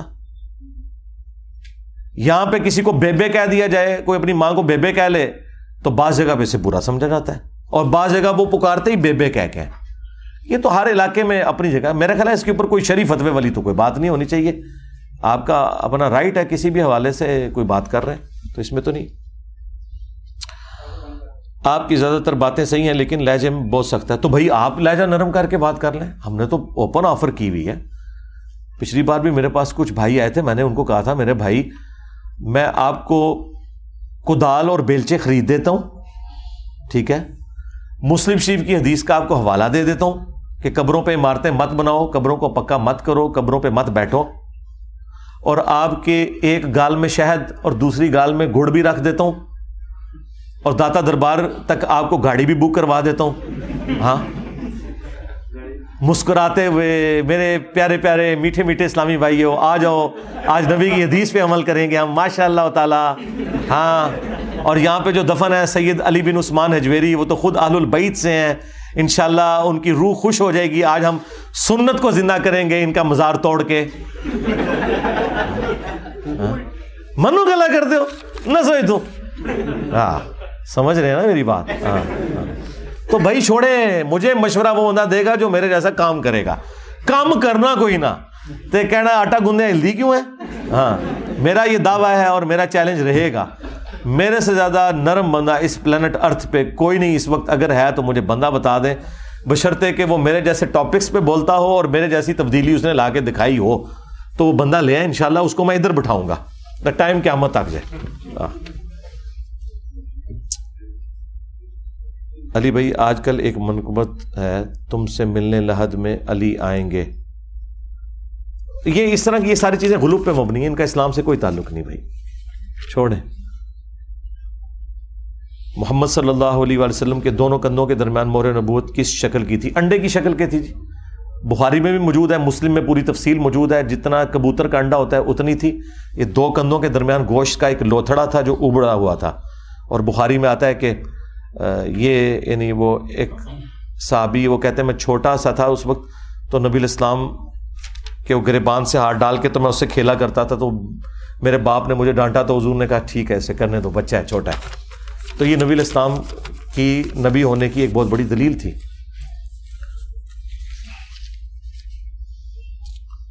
ہمارے محلے کے علماء کہتے ہیں کہ مکے کی حدود میں جو ہوٹل بنے، ان کا کرایہ لینا حرام ہے۔ نہیں، وہ تو فیسلٹی آپ کو دے رہے ہیں نا۔ ہاں یہ آدھی بات درست ہے، جو قرآن میں بھی اللہ تعالیٰ نے سورہ حج میں فرمایا کہ جو مکے میں جو حرم ہے نا، حرم۔ تو حرم کی حدود میں تو اب اس وقت کوئی بھی ہوٹل نہیں رہا، جو نبی الاسلام کے مبارک زمانے میں حرم تھا۔ اب تو حرم کافی جو ہے، مدینہ شریف تو سارے کا سارا اس زمانے کا حرم میں آ چکے آلموسٹ اب مکہ شریف میں آپ کہہ سکتے ہیں وہ پورے مکے کو، تو وہ تو ظاہر ہے ہوٹل ہیں اس سرزمین میں بھی۔ تو جو مسجد نبوی ہے یا بیت اللہ شریف ہے اسپیسیفکلی قرآن میں بیت اللہ شریف کے بارے میں آیا کہ وہ مکے کے رہنے والے لوگوں کے لیے اور جو باہر سے مکے میں آ رہے ہیں، ان کے لیے وہ برابر ہے۔ وہاں پہ اس مسجد میں رہنے کی نہ تو اجازت کسی سے لینے کی ضرورت ہے اور نہ اس کا کوئی کرایہ چارج کر سکتا ہے، وہ ہمارا اپنا سمجھ لیں گھر ہے۔ جس طرح ہم اپنے گھر میں رہ سکتے ہیں نا، اس طرح ہر مسلمان جس کے پاس لا الہ الا اللہ محمد رسول اللہ کا سرٹیفکیٹ موجود ہے، تو مسجد الحرام اس کا اپنا گھر ہے، وہ وہاں پہ رہ سکتا ہے۔ اسی وجہ سے آپ دیکھتے ہیں کہ مسجد حرام کبھی بھی بند نہیں ہوتی۔ مسجد نبی پھر بھی وہ بند کر دیتے ہیں رات کو، سوائے رمضان کے۔ لیکن جو مسجد حرام ہے، بیت اللہ شریف، وہ تو کھلی رہتی ہے۔ لیکن اس میں پھر صفائی کا بھی خیال رکھنا چاہیے۔ ہوٹل تو کر سکتے ہیں، ہوٹلوں کا تو کوئی مسئلہ نہیں ہے نا۔ بسم اللہ کو سات سو چھیاسی لکھنا کیسا ہے؟ بسم اللہ کو سات سو چھیاسی لکھنا جائز ہے، لیکن اگر آپ یہ کہیں گے اس کی برکات ہیں وہ والی، تو وہ تو نہیں ہے۔ ایک لینگویج کے طور پہ، بسم اللہ کو آپ سیون ایٹی سکس حروف ابجد کی زبان میں بھی لکھ سکتے ہیں۔ بسم اللہ کو آپ B I S M I double L A H کر کے بھی لکھ سکتے ہیں۔ لکھنے کی حد تک تو ٹھیک ہے، یہ ایک کوڈ ورڈز کے طور پہ یہ لینگویج ہے۔ حروف ابجد سے چیڑ نہ کھایا کریں، ہمیں اس کے تعویذات کا مسئلہ ہے کہ تعویذات نہیں اس کے لکھنے چاہیے۔ باقی زبان کے طور پہ تو ٹھیک ہے یہ۔ اس میں تو کوئی حرج نہیں ہے۔ لڑکی میکے جا کر قصر نماز پڑھے گی۔ ہاں جی لڑکی تو پڑھے گی۔ ظاہر ہے وہ تو ہجرت کر چکی ہے نا۔ لڑکا اپنے ماں باپ کے گھر جا کے قصر نماز نہیں پڑھے گا۔ لڑکی تو پڑھے گی کیونکہ وہ ہجرت کر کے اپنے مرد کے ساتھ آ چکی ہوئی ہے۔ علی بھائی چشتی رسول اللہ اشلی رسول اللہ، ان کی کفریات بیان کرتے ہیں، ان کے پیچھے نماز بھی پڑھنے کا کہتے ہیں، کیا یہ کھلا تضاد نہیں ہے؟ بھائی، جب کوئی امام میرے سامنے آ کے کہے گا نا کہ میں چشتی رسول اللہ کو جائز سمجھتا ہوں، تو میں اس کے پیچھے کبھی بھی نماز نہیں پڑھوں گا۔ بالکل نہیں۔ وہ تو جان چھڑاتے پھر رہے ہیں آپ۔ سارے ان کے بڑے بڑے مولوی سامنے نکل کے نہیں کہہ رہے کہ یہ کفر ہے، بعد میں داخل کر دیا میں نے جو ان کو پکڑا وہ یہ ہے کہ یہ بتایا میں نے۔ پرانے سارے فارغ ہو گے، صرف تھی بچوں کے پہلے تو باندری بچے تھلے دینی سی نا انہیں چھوٹے چھوٹے بندر نے اپنے پرانے باندر تھلے دینے نے کہ وہ غلط سن۔ ہاں۔ اگر کسی بندے کے نام کے ساتھ شروع سے قادری لگا ہو تو ہدایت ملنے کے بعد اللہ پاک کے نام قادر کی نسبت سے قادری لکھ سکتے ہیں۔ کوئی فرق نہیں پڑتا۔ پہلے بھی جو لگا ہوا تھا، کوئی فرق نہیں پڑتا۔ ایسے قادری رکھے۔ چشتی لکھا ہوا لکھا رہے، کوئی مسئلہ نہیں ہے۔ یہ تو اچھی بات ہے کہ چوک کا نام ملاد چوک اور وہاں پہ توحید بیان ہو رہی ہو۔ بہت اچھی بات ہے۔ ہاں۔ میں تو ناموں میں کچھ نہیں رکھا ہوا بھائی۔ یہی وہ حرکت کی تھی نا اس نے، توصیف راجدی نے۔ ان پانچوں بھائیوں کے نام حسین کے ساتھ تھے۔ توصیف حسین، طیب حسین۔ انہوں نے بعد میں جب یہ وابی ہوئے تو انہوں نے نام چینج کر دیا اور پھر وہ بعد میں آگے کہہ رہا ہے کہ نہیں جی ہم نے کوئی ایسی حرکت نہیں کی ہے۔ تو دکھا ذرا اپنا وہ، جب تم لوگوں کے جو بھائیوں کے کلاس فیلو ہیں، وہ مجھے آ کے مل کے گئے ہیں، انہوں نے ساری باتیں بتائی ہیں۔ اور ان کے جو سب سے بڑے یہ بھائی ہیں، شفیق الرحمان جنہوں نے دارالسلام کی وہ نماز نبوی لکھی ہے۔ ٹھیک ہے۔ اسے کہ وہ قرآن پہ الف دے دیں ہاں۔ اس کا کلاس فیلو مجھے خود ملا ہے، جب اس کا نام شفیق حسین تھا۔ وہ کبھی بھی نہیں دے گا ان شاء اللہ مجھے امید ہے۔ ویسے انہوں نے ہماری اکیڈمی میں رابطہ بھی کیا تھا، ایک دفعہ انہوں نے یہاں آنا تھا کہ ملنا ہے، ملاقات کرنی ہے بل وہ اتوار کے علاوہ دن تھا، میں مل نہیں سکا۔ تو شفیق الرحمان تو بعد میں کیا۔ ہاں۔ اور اب یہ کہہ رہے ہیں، جنہیں صاحب ہمارے پہ جھوٹا الزام لگا رہے ہیں۔ اور جب میں آپ کو بتاؤں، دو ہزار آٹھ میں میں نیا نیا دیس کی طرف آیا نا، تو مجھے فخری سارے بابیوں کے مولوی بتاتے تھے، اے پنجو پرانا انہوں نے نام سہن آتا سی تے شیعہ تو چینج ہوئے نے انہیں پھر رحمان کر لیا سی۔ جو تو میں بیان کر دیتا تو مکر گئے۔ وہی گل ہے جدو میں وہی گل کر دیا تو مکر جاتے ہیں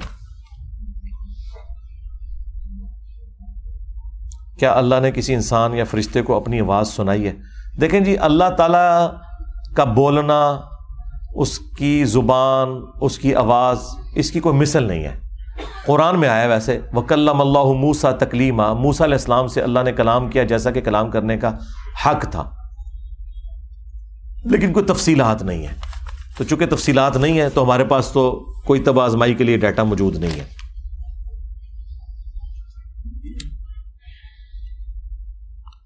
What are the responsibility of a teacher in this Dawa how can I teach my students a real lesson of life آپ سب سے پہلے تو یہ مجھے بتاتے نا آپ کس سبجیکٹ کے ٹیچر ہیں۔ تو ٹیچر کی ذمہ داری یہ ہے کہ جو سبجیکٹ کی آپ تنخواہ لے رہے ہیں، بس وہی پڑھائیں۔ جی اس طرح آپ کا کوئی اختیار نہیں ہے۔ یہ بہت ظلم ہے کہ ایک انگلش کا پروفیسر جو ہے وہ ڈاکنس کی کتاب کا تعارف کروانا شروع کر دے اور ایک جو ہے وہ فزکس کا مولوی جو ہے وہ خلافت و ملوکیت کا تعارف کروانا شروع کر دیں نہیں، بھائی، جس چیز کی تنخواہ کھا رہے ہو نا، بس وہی پڑھاؤ آپ۔ ہاں۔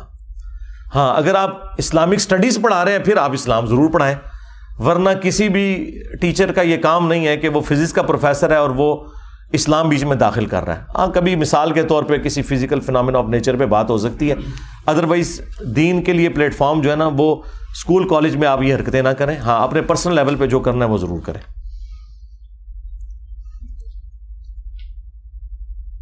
اگر سگا بھائی مکان خالی نہیں کر رہا ہو، تو کیا کریں؟ بھائی جوڈیشری کا کیس ہے، کسی وکیل سے رابطہ کریں۔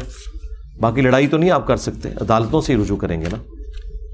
میرے اوپر سات لاکھ روپے قرض ہے، لیکن قربانی کی رقم اس وقت میرے پاس موجود ہے، تو میں قربانی دے سکتا ہوں۔ قربانی آپ دے تو سکتے ہیں، لیکن آپ قرض اتاریں۔ جی مسلم شریف میں حدیث ہے، قرض تو شہید کا بھی معاف نہیں ہونا۔ اور بخاری مسلم میں حدیث ہے، نبی الاسلام مقروض کا جنازہ بھی نہیں پڑھاتے تھے، جب تک کہ اس کا قرض نہ اتر جائے۔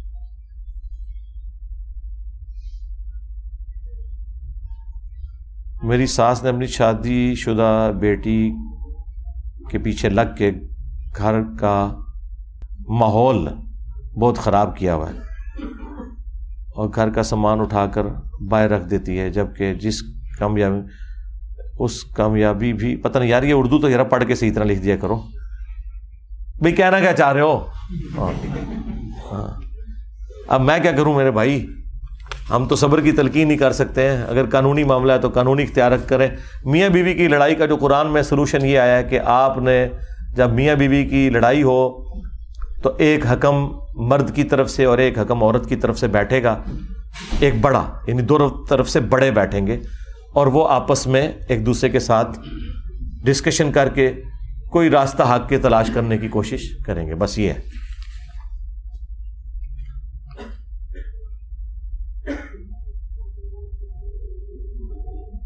سورہ اجرات آئے نمبر سیون کا فیصلہ ہے سابق کرام کے بارے میں کہ ہاں تو ٹھیک ہے، یہ صحیح لکھا ہوا آپ نے کہ اللہ تعالیٰ نے کفر اور فسوق اور اسیان بالکل ان سے دور کیا ہے، بالکل۔ اس کا مطلب پھر آپ یہ بھی نکالیں گے کہ کسی صحابی نے زنا نہیں کیا ہوا؟ زنا کرنا فسق ہے۔ تو ہم پھر بخاری، مسلم سے بتاتے ہیں، نبی الاسلام نے تو ہاتھ بھی جاری کی ہے تو یہ آپ اس طرح رزلٹ کیوں نکال لیتے ہیں کہ آپ جنرل یہ فتویٰ لگا دیں۔ یہ دنیا میں کسی مسلمان کا عقیدہ نہیں ہے کہ پیغمبروں کے علاوہ کوئی اور معصوم ہے۔ تو جب معصومیت نہیں ہے تو غلطی ہے۔ ہاں غلطی کے بعد کسی کے اوپر لانت نہیں کرنی چاہیے۔ باقی غلطی تو حضرت یعقوب علیہ السلام کے بیٹوں سے بھی ہوئی ہے۔ وہ ڈبل صحابی تھے۔ یہ تو سنگل صحابی ہیں جن کا آپ نے ذکر کیا۔ قرآن میں ڈبل صحابہ کا ذکر ہے حضرت یوسف کے بھائی بھی، ادھر سے بھی صحابی۔ اور باپ یعقوب علیہ السلام ادھر سے بھی صحابی۔ اور آپ آج تک کہتے ہیں برادران یوسف، قیامت تک قرآن پڑھا جائے گا اور انہوں نے جو اپنے بھائی کے ساتھ غداری کی، اس کا ذکر ہوگا۔ تو یہ قرآن کی ٹو ایٹ ون ٹو ہی ہے نا؟ اور کیا ہے؟ یہ اس سے بڑی چیز ہے۔ ڈبل صحابہ کا ذکر ہے۔ جہری رکت میں امام کی فاتحہ سن کر امین کہنے سے ہماری کیسے شمار ہوگی؟ دلیل دیں۔ اگر پوری فاتحہ نہ سنے تو تب کیا ہوگا؟ یہ ایک پورا مقدمہ ہے جی۔ آمین کہنے سے تو جس کی فرشتوں کے ساتھ مل جائے گی، بخاری مسلم میں ہے، تو اس کی مغفرت ہو جائے گی۔ باقی یہ پورا مقدمہ ہے کہ امام کی فاتحہ مقتدی کے لیے کافی ہے، جاری نمازوں کے لیے۔ نیو فاتحہ خلف الامام، میری پوری تفصیلی ویڈیو ہے، وہ آپ دیکھیں۔ میں نے ایک ایک چیز بیان کی ہے۔ اس کے اوپر اتفاق ہے۔ سنی شیعہ دونوں کا اتفاق موجود ہے کہ رکوع میں بھی رکت مل جاتی ہے۔ جان بوجھ کے کوئی فاتحہ نہ چھوڑے، لیکن اگر اس طرح چھوٹ جاتی ہے تو یہ ایکسیپشن اللہ تعالیٰ نے دی ہوئی ہے۔ صرف امام بخاری کا تفرت ہے۔ میں نے تفصیل سے بیان کیا مولانا ساگ صاحب سے جو بلنڈر ختم نبوت پہ ہوا، کیا اس کے بعد بھی وہ مسلمان رہتے ہیں؟ میرے بھائی، مولانا ساگ صاحب سے جو بلنڈر ہوا ہے، وہ بلنڈر ان کا اپنا نہیں ہے۔ وہ محی الدین ابن عربی کا بلنڈر ہے۔ اور محی الدین ابن عربی جو ہے وہ شیخ اکبر کہلاتے ہیں دیوبند اور بریلوی دونوں کے نزدیک۔ تو اگر بریلوی اور دیوبندی مسلمان ہے تو مولانا ساخت ان سے اچھے مسلمان ہیں۔ ٹھیک ہو گیا۔ باقی غلطی اپنی جگہ۔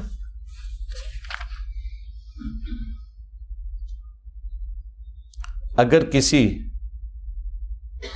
پیسے انویسٹ کیے ہوں اور من اگر کسی نے کوئی پیسے انویسٹ کیے ہیں کسی میں اور محنت کے بغیر کما رہے ہیں تو کیا وہ سود ہوگا؟ نہیں، سود تو نہیں ہوگا۔ سود تو ہوتا ہے پیسے کے بدلے پیسہ لینا۔ پیسے کے بدلے پیسہ۔ پیسے سے کاروبار سے جو پیسہ ملتا ہے نا، وہ تو وہ ہے ہی کاروبار ہے۔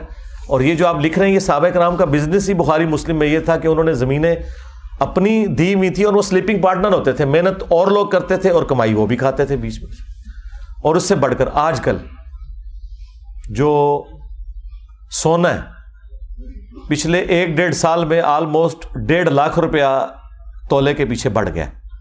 یعنی کسی کے پاس اگر پانچ تولے سونا تھا، آٹھ سے سال پہلے، تو آج وہ دس تولے سونا اس زمانے کا جو اس کے برابر ہو چکا ہے۔ تو کیا ہم کہیں گے اوپر والا حرام کا ہو گیا اس کا؟ نہیں، اس طرح نہیں۔ یہ جملہ ہی غلط ہے کہ بغیر محنت کی کمائی حرام ہوتی ہے۔ نہیں۔ کسی پر کفر کا فتویٰ قرآن و حدیث کی روشنی میں کس وقت لاگو ہوگا؟ انسان کافر کب ہوتا ہے؟ آپ یوٹیوب پہ جا کے لکھیں تو میں نے پورا تفصیلی گفتگو اس کے اوپر کی ہے۔ ہاں ہمارے مسلمانوں میں جو ہے انسان کافر اسی دن ہو جاتا ہے جس دن وہ فرقہ چھوڑ دیتا ہے۔ ہاں۔ اسلام کے نزدیک کافر آپ تب ہوتے ہیں جب آپ اللہ رسول ختم نبوت آخرت کا انکار کر دیں۔ باقی ساری چیزیں پھر بعد میں آتی ہیں۔ اور ضروریات دین میں سے یعنی نماز، روزہ، حج زکات میں سے کسی کا انکار کر دیں تو۔ احادیث کی روشنی میں واضح کریں کہ نبی الاسلام اپنے سر کے بال کس طرح تراشتے تھے۔ اس زمانے میں یعنی یہ استرے وغیرہ بلیڈ اویلیبل ہوتے تھے۔ اس زمانے کے اعتبار سے تیر کی جو اگلا حصہ ہے، وہ لوہے والا پورشن جو وہ نوکدار ہوتا ہے، اس کو تراش کے بھی، اس سے بھی بال مونڈے جاتے تھے۔ کینچی بھی اس زمانے میں ہوتی تھی۔ یہ تو نہیں کہ آج کے زمانے میں۔ نبی اسلام نے بال تو صرف حاج اور عمرے کے موقع پر ہی مونڈے ہیں ادروائز آپ اپنے سر پہ بال رکھتے تھے۔ بخاری مسلم میں آیا کہ کبھی آپ کے بال مبارک کندھے تک چھو جاتے تھے اور اس سے زیادہ نیچے نہیں آپ رکھ سکتے۔ کبھی یہ کان کی لو تک، کبھی آدھے کان تک، بس اس سے اوپر آپ بال نہیں رکھتے تھے۔ شادی کے بعد والدین سے علیحدہ رہنا حدیث سے واضح کریں۔ میں نے تو بتایا، حدیث میں تو ساس سسر کا کوئی کنسیپٹ ہی نہیں میرے بھائی۔ آپ ثابت کریں کہ والدین کے ساتھ رہتے تھے۔ ہاں۔ یہ صرف جائز ہے۔ تو علیحدگی خود بخود ہو جاتی تھی، لیکن لڑکے نے ماں باپ کا حق پورا کرنا ہے۔ اپنی بیوی کے ذریعے سے نہیں، خود کرنا ہے۔ بیوی کر دے تو بہت اچھی بات ہے۔ بیوی آپ کی بڑی نیک ہے اگر یہ کر رہی ہے تو۔ ذاکر نائک کی طرح بچوں کی بنیادی تعلیم کے لیے اسکول بنانا۔ میرے بھائی ڈاکٹر ذاکر نائک نے اسکول اس لیے بنا لیا ہے کہ اس نے کروڑوں روپیہ چندہ لیا ہے لوگوں سے۔ میں اپنی عزت نفس خراب نہیں کر سکتا، یہ کر کے۔ کیونکہ میں نے وہ کام کیا جو ذاکر نائک نے نہیں کیا۔ اور یہی وجہ کہ ذاکر نائک کے خلاف کوئی ہنگامہ نہیں ہے۔ وہ ایک جدید کے مسئلے پہ تھوڑا سا بریلویوں نے شیعہ نے اٹھایا۔ کبھی اعلی حدیث نے اس کی کسی بلنڈر کو کبھی آئیڈینٹیفائی نہیں کیا کہ اس کے خلاف ہنگامہ کھڑا کیا ہو، کوئی ایف آئی آر کٹوائی ہو، کچھ بھی نہیں۔ تو اس سے اندازہ کریں کہ وہ تو یعنی ایس سچ اسے وہ تکلیفیں نہیں کاٹنی پڑ رہی ہیں جو ہمیں کاٹنی پڑ رہی ہیں، کیونکہ ہم نے فرقوں کو ہاتھ ڈالا ہے نا۔ اس کا تو زیادہ معاملہ غیر مسلموں کے ساتھ ہے، ادھر تو سارے سارے فرقے ہیپی ہیپی ہیں کہ بہت اچھا ہے۔ اسی لیے وہ پھر ان کی طرف بھی نہیں آیا، نہ اس کی کمپیٹنسی تھی۔ تو باقی جو اسے یہ کام کرنا پڑا تو وہ چندے لے کے کیا، تو میں تو نہیں کر سکتا۔ میں نے اگر یہ کام چندوں سے شروع کیا تو میری تو پوری دعوت، تو میں اس دعوت کی کاسٹ کے اوپر یہ نہیں کر سکتا۔ وہ کر رہے ہیں، انہیں کو ہم سپورٹ کرتے ہیں، اچھی بات ہے۔ الدا انٹرنیشنل والے کر رہے ہیں، جماعت اسلامی والے دار ارکم اسکول چلا رہے ہیں، ہم انہیں سپورٹ کرتے ہیں۔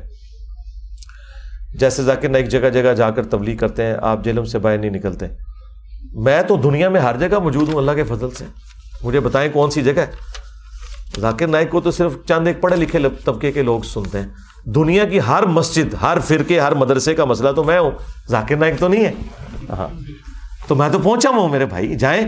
کوئی مدرسہ بتائیں، وہاں سے وی لاگ بنائیں کہ میں اس مدرسے میں کھڑا ہوں، یہاں کوئی علی بھائی کو نہیں جانتا۔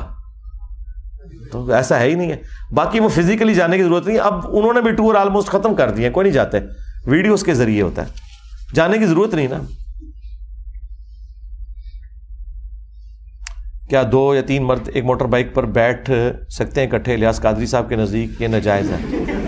دیکھیں، الیاس قادری صاحب نے جو بات کی ہے، وہ اپنی جگہ درست ہے۔ میں اس کو کنڈیم نہیں کرتا۔ اگر وہ والا معاملہ ہو تو بالکل غلط ہے، حرام ہے۔ لیکن ہر ایک بندے کو اس کے ساتھ لیٹ کر دینا، یہ بھی غلط بات ہے۔ کیا ایمان کی کمزوری ہے کہ کوئی شخص آپ کے سامنے غلط کام کرے؟ نماز سنت کے مطابق نہ پڑھے، لیکن جان بوجھ کے آپ اس کی اصلاح نہ کریں۔ ایمان کی کمزوری نہیں ہے۔ کمزوری صورت میں جب وہ آپ سے متعلقہ آدمی ہے، آپ کا رشتہ دار ہے، آپ کا قریبی ہے، تب بھی آپ اسے نہ بتائیں۔ تو پھر تو آپ کوئی اور بات نہیں رہنی چاہیے۔ تو باقی مولویوں کی اصلاح کی کوشش نہ کریں، یہ بیونڈ ریپیئر ہے چھوڑ دیں۔ کیا موٹاپا گنا ہے؟ موٹاپا گنا تو نہیں ہے، لیکن صحت کا خیال نہ رکھنا، یہ بھی تو اللہ تعالیٰ کی ناشکری ہے۔ تو موٹاپے کو پسند نہیں کیا گیا۔ نبی الاسلام تو موٹاپے کو پسند نہیں کرتے تھے۔ قرب قیامت کی جو بخاری مسلم میں ایک نشانی، وہ یہ بھی بتائی گئی ہے کہ لوگ موٹاپے کو پسند کریں گے۔ تو اسے نیگیٹو چیز کے طور پر۔ ظاہر ہے موٹے بندے کی کیا زندگی ہے نا؟ نہ وہ بیٹھ کے وضو صحیح طریقے سے کر سکتا ہے، نہ وہ غیر ضروری بال صحیح طریقے سے کاٹ سکتا ہے۔ عذاب بنی ہوتی ہے اس کی زندگی اس کے لیے۔ موٹے بندے کا کیا کام ہے؟ بریلوی مسجد میں آمین کہنے پر روکا جاتا ہے۔ باقاعدہ نوٹس بورڈ لگا دیا گیا۔ جی اس نوٹس بورڈ کی آپ پکچر کھینچیں اور اس کے ساتھ آپ حدیث اٹیچ کریں اور جا کے قریبی تھانے میں اپلیکیشن دے دیں۔ کہ یہ ہمیں جو ہے سنت کے مطابق عمل کرنے سے روک رہے ہیں اور ساتھ لکھیں کہ کل اگر سعودی حکومت نے وہاں نوٹس لگا دیا کہ جس نے اونچی امین نہ کی، اسے حاج عمرے کے لیے نہیں آنے دیا جائے گا۔ اور آپ کو حاج عمرے کے فارم میں یہ بھروایا جائے کہ میں رف الدین کروں گا، میں اونچی امین کہوں گا۔ تو آپ کو وہاں پہ حاج عمرے کا وہ ویزا ایشو کریں۔ اور آپ حلفیہ لکھیں، جس طرح یہاں لکھا ہوتا ہے میں حلفیہ کہتا ہوں کہ میں غلامت کا دیانی کو دجال سمجھتا ہوں اور میں ختم نبوت پہ ایمان رکھتا ہوں۔ تو اگر یہ کچھ سعودی عرب شروع کر دے اور اس حلف نامے میں یہ ایڈ کر لے کہ میں امام کعبہ کے پیچھے سنت طریقے پہ ہی نماز پڑھوں گا، تو یہ پھر مجھے بتائیں آپ لوگ حاج عمرے کے لیے جا سکتے ہیں؟ تو یہ حرکتیں چھوڑ دیں۔ اس طرح آپ پاکستان کے آئین میں کسی کو روک نہیں سکتے۔ اب بہت اونچی امین جو شرارت والی ہے وہ نہ آپ کے۔ بیوی کا نانو نفقہ کیا ہے؟ کھانا پینا، کپڑے میک اپ وغیرہ۔ جی میک اپ بھی اس میں آتا ہی ہے، لیکن بہت مہنگا نہ ہو، مت جو آپ شادی سے پہلے جو آپ کا اسٹیٹس تھا اس کے مطابق کریں۔ یہ بھی ظاہر ہے کہ آتا ہے نا، ظاہر ہے۔ کپڑے کے اندر ہی داخل ہے نا۔ کیا اس کے علاوہ، کیا اس کے علاوہ بھی ماہانہ خرچہ؟ جی ماہانہ خرچہ آپ کو اس لیے دینا ہوگا، بعض اوقات اس کا کوئی چیز کھانے کو دل کر رہے ہیں اور آپ باہر ہیں کوئی چھلی والا آ گیا، اس نے چھلی خریدنی ہے، تو کیا کریں؟ تو ماہانہ خرچ تو تھوڑا بہت لگائیں نا اس کا، کہ ایٹ لیسٹ اپنی مرضی کی چیز وہ خرید سکیں۔ ایک بندے کی گھر کی آمدنی ایک لاکھ روپے ہے۔ گھر میں ایک چھوٹا بھائی، بیوی، بچہ، ابو ہے۔ میں اپنے مال کی تقسیم کیسے کروں؟ بیوی کو ماہانہ کتنا دوں؟ ابو کو کتنا دوں؟ کیا ساری تنخواہ ابو کو دوں یا بیوی کو دوں؟ ہاں جی۔ آپ جو ساری تنخواہ جو ہے نا، وہ بہتر تو ہے کہ اپنے پاس رکھیں جھگڑے سے بچنے کے لیے، یا اس کے بعد جو آپشن ہے، وہ بیوی کو ہوتے ہیں بیوی کے اوپر اعتماد کریں۔ آپ کا وہ ساتھی ہے اور مل جل کے سارے معاملات لے کے چلیں۔ باقی ابو کا کتنا خرچہ ہوگا؟ کوئی انہوں نے کوئی ایزی لوڈ کروانا ہوگا کوئی اپنے موبائل کے لیے کبھی؟ یا کسی کے ابو سگریٹ پیتے ہوں گے، کسی کے ابو پان کھاتے ہوں گے، کوئی باہر جا کے کوئی گول گپے کھا لیتے ہوں گے، کسی دوست کے ساتھ دودھ پتی پی لیتے ہوں گے، تو مانا ان کا کتنا خرچہ ہے، وہ ان کو لادہ سے دیں۔ ان کی عزت نفس تو پامال نہ نہ کریں آپ۔ گھر کے خرچے میں ان کا کوئی لین دین نہیں، گھر کا خرچہ بیوی کے ہاتھ میں۔ میاں بیوی ایک دوسرے کے لباس ہیں مطلب ہر راز ایک دوسرے سے شیئر کرنا ضروری ہے۔ کیا مرد کے صدقہ جو جو چھپ کر کرتا ہے وہ بھی بتانا ضروری ہے۔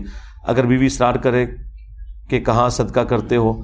دیکھیں اگر آپ کو خطرہ ہے کہ وہ آپ کو روکے گی اس کام سے پھر تو آپ اس کو نہ بتائیں۔ اور اگر یہ خطرہ نہیں تو آپ ضرور بتائیں۔ باقی ہوتا ہے بعض کا تو عورتیں روکتی ہیں مطلب خرچہ کرنے سے۔ لیکن یہ نہ ہو کہ آپ کہیں کو چھپی دوستی اور نبھا رہے ہو کو پیرل میں کوئی کام شروع کیا ہوتا ہے ہاں، یہ بھی نہیں کرنا۔ مسجد میں بچوں کے لیے باکسنگ، کشتی وغیرہ کی ایکٹیویٹی جائز ہے؟ ہاں جائز ہے۔ مسجد کے اندر کوئی ایک علیحدہ سے ایک گراؤنڈ ہونی چاہیے۔ نبی اسلام کے زمانے میں یہ والی مسجدیں تو نہیں تھیں نا، وہ گراؤنڈ والا پورشن بھی ہوتا ہے، جس طرح آج کل اٹیچ مدرسہ ہے۔ تو اس میں یہ سارے اہتمام ہونے چاہیے۔ اچھی بات ہے۔ مسجد کے اندر ظاہر ہے، اس بلڈنگ میں وہ جو جہاں آپ نماز پڑھ رہے ہیں، وہاں تو نہیں ہوگا نا۔ اس سے ہٹ کے ہی وہ جو باہر اس کا سین ہے، اس میں آپ کر سکتے ہیں تمام۔ ضرور کریں۔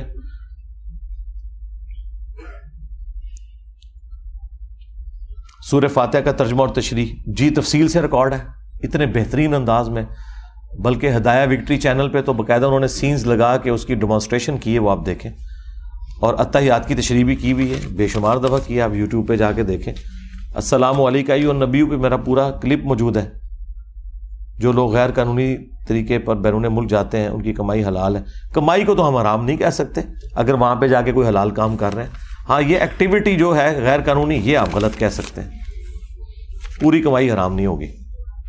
لیکن یہ بھی یاد رکھیے گا، یہ جو سمندر پار کرتے ہوئے مارے جاتے ہیں اور اس طریقے سے یہ یہ تو مطلب جان بوجھ کے خودکشی کر رہے ہیں نا۔ اب مجھے بتائیں، آپ اٹلانٹک کو کراس کر رہے ہیں، اتنا وہ ٹھنڈا سمندر ہے۔ وہاں تو کسی کو تیراکی بھی آتی ہو، وہ بھی ایک منٹ سے زیادہ زندہ نہیں رہ سکتا، مر جائے گا سردی سے ہی، اگر سمندر میں گر جائے تو۔ تو یہ تو اب کوئی طریقہ نہیں ہے نا۔ اسلام میں حسن اخلاق کا کیا حکم ہے؟ کسی سے لان تان کرنا بالکل ناجائز ہے جی حرام ہے، ایسا نہیں کرنا چاہیے۔ حسن اخلاق سے ہی پیش آنا چاہیے۔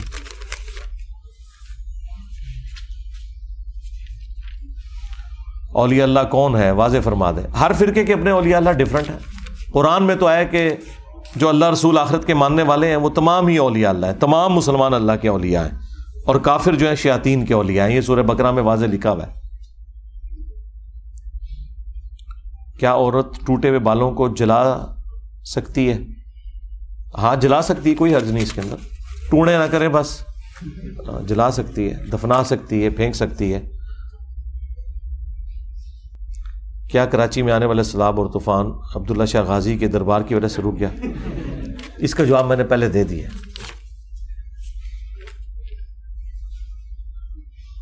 کہاں سے طوفان رکا یہ رہا ہزاروں لوگ بے گارو ہیں۔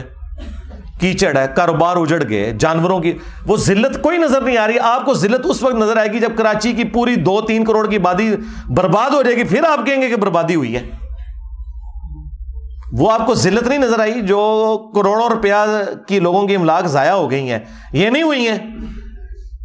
یہ کس بابے کی ذمہ داری تھی، اس کو روکنا؟ ذرا کو بتائیں نا ہمیں جی بچت ہوگی، کون سی بچت ہوئی ہے؟ وہ تو اس سے بڑی تباہی ہوگی۔ تو پھر کہیں گے شکر ہے کراچی ڈوبیا، باقی پاکستان سے بچ گیا نا۔ ہاں۔ اس کا تو اینڈ ہی کوئی نہیں ہے۔ وہ بات کرنے والی کریں گے نا آپ کوئی کتاب کیوں نہیں لکھتے؟ تاکہ آنے والی نسلیں۔ آنے والی نسلیں نے تو ہماری گزری ہوئی نسلوں نے قرآن ترجمے سے پڑھا۔ جنہوں نے اللہ کی کتاب نہیں پڑھی، انہوں نے جینی کی کتاب پڑھنی ہے۔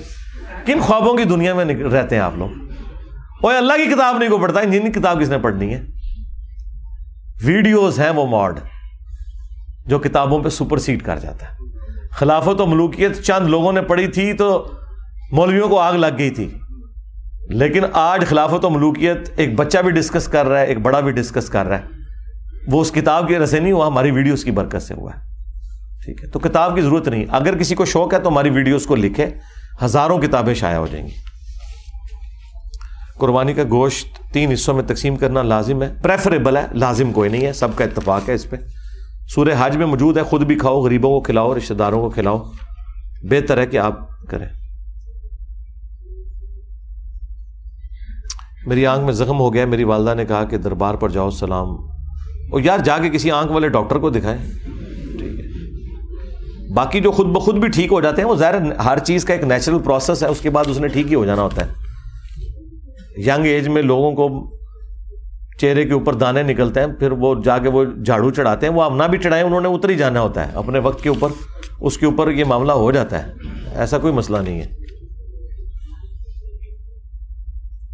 بریلیوں کے امام کے پیچھے نماز جمعہ یا عام نماز ہو جائے گی، سارے اماموں کے پیچھے ہو جائے گی بھائی، نماز سب کے پیچھے پڑھیں مسجدوں سے الگ نہیں ہونا۔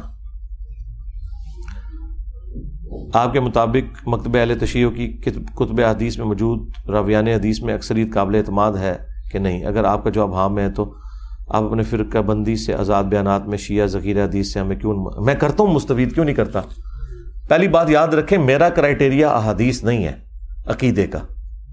ہمارا کرائٹیریا قرآن ہے، اور قرآن شیعہ کی بھی اتنی کتاب ہے جتنی سنیوں کی۔ یہ آپ لوگ مجھ پہ جھوٹا الزام لگاتے ہیں کہ میں شیعہ کتاب کا حوالہ نہیں دیتا ہوں۔ شیعہ کی کتاب قرآن ہے۔ شیعہ کی تو پورے کا پورا جو مسلک ہے، وہ قرآن اور اہل بیت کے اوپر کھڑا ہوا ہے۔ یہ ذہن میں رکھیے گا۔ تو شیعہ کی کتاب سب سے اوپر ہم نے رکھی ہوئی ہے، یہ۔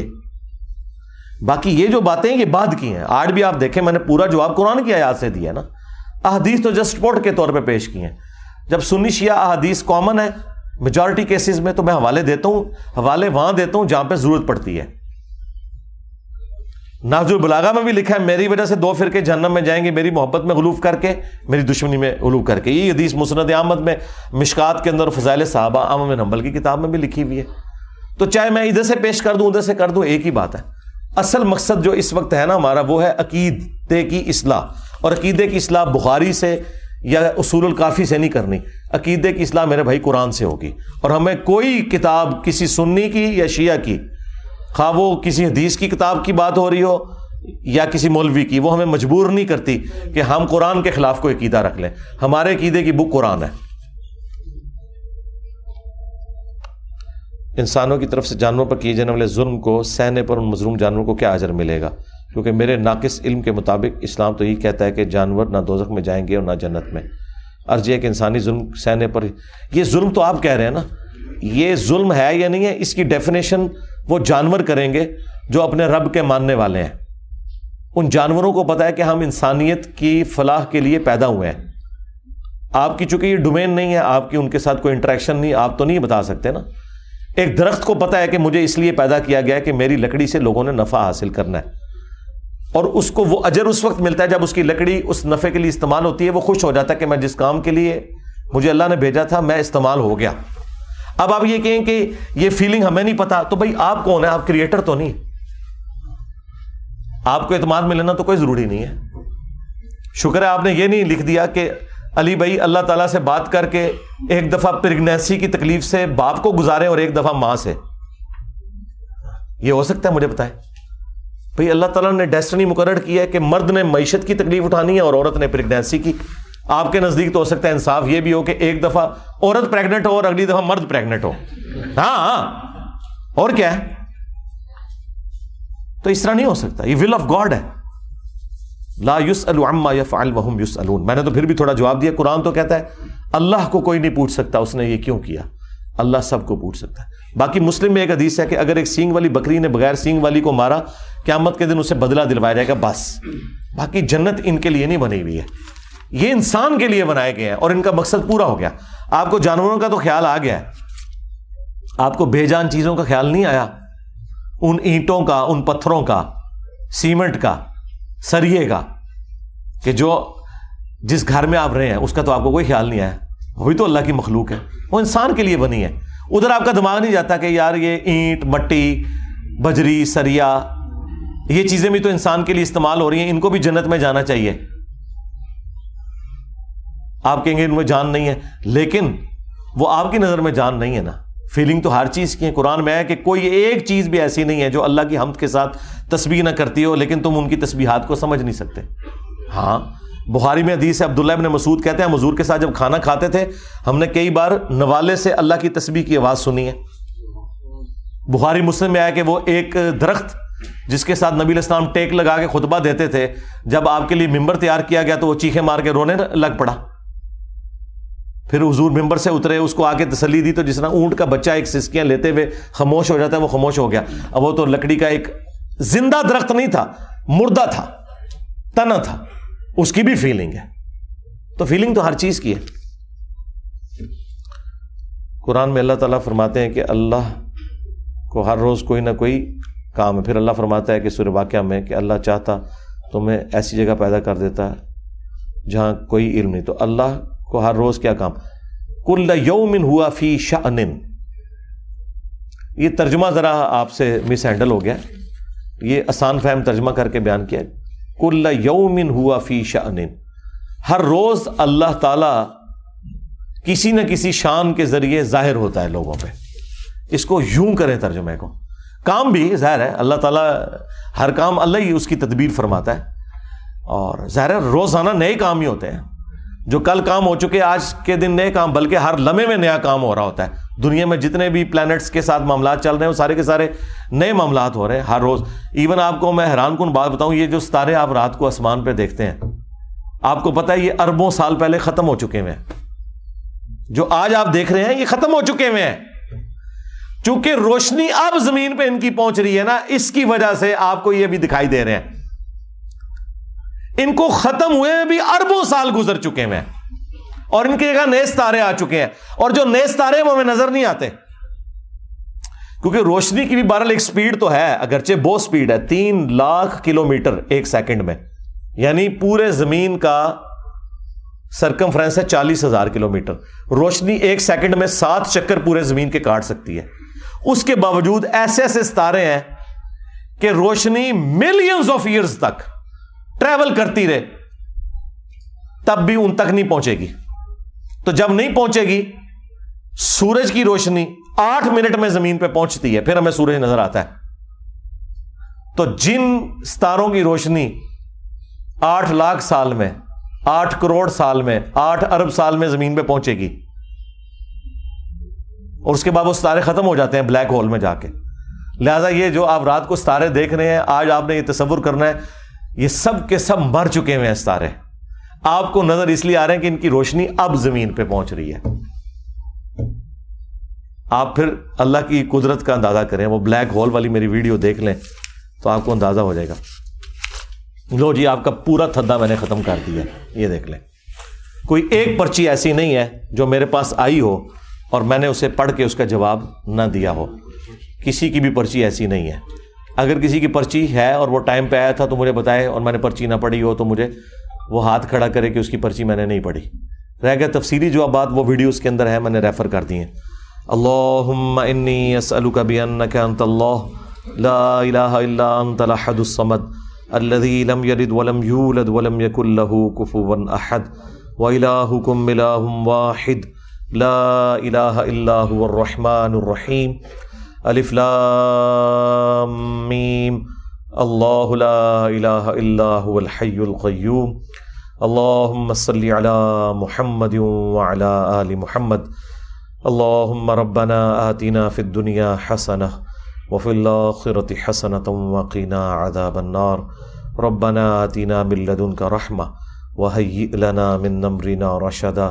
اللهم اغفر لحينا وميتنا وشاهدنا وغائبنا وصغيرنا وكبيرنا وذكرنا وانثانا اللهم من احييته منا فاحيه على الاسلام ومن توفيته منا فتوفه على الايمان اے اللہ، جن جن بھلائیوں کا سوال تیرے محو علیہ السلام نے تجھ سے کیا، ہم تمام مسلمانوں کے حق میں ان چیزوں کی بھلائیوں والا جو معاملہ ہے قبول و منظور فرما اور جن جن چیزوں کے شر سے تیرے محبوب علیہ السلام نے تیری پناہ طلب کی، ہم تمام مسلمانوں کو ان چیزوں کے شر سے اپنی پناہ عطا فرما۔ اے اللہ ہماری، ہمارے ماں باپ کی، بیوی بچوں کی، پوری امت کی، تمام دینی، دنیاوی، جسمانی، روحانی، ظاہری باتنی پریشانیاں، تکلیف، مصیبتیں، دکھ بیماریاں، دشواریاں دور فرما۔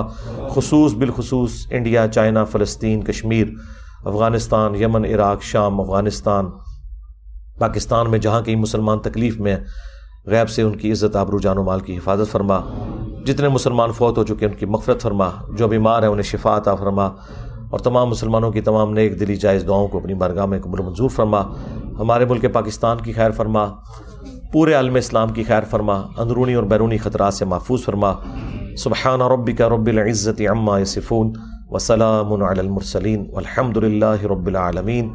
وصلی اللہ علی النبی الکریم وعلی آلہ وصحبہ اجمعین الى یوم الدین۔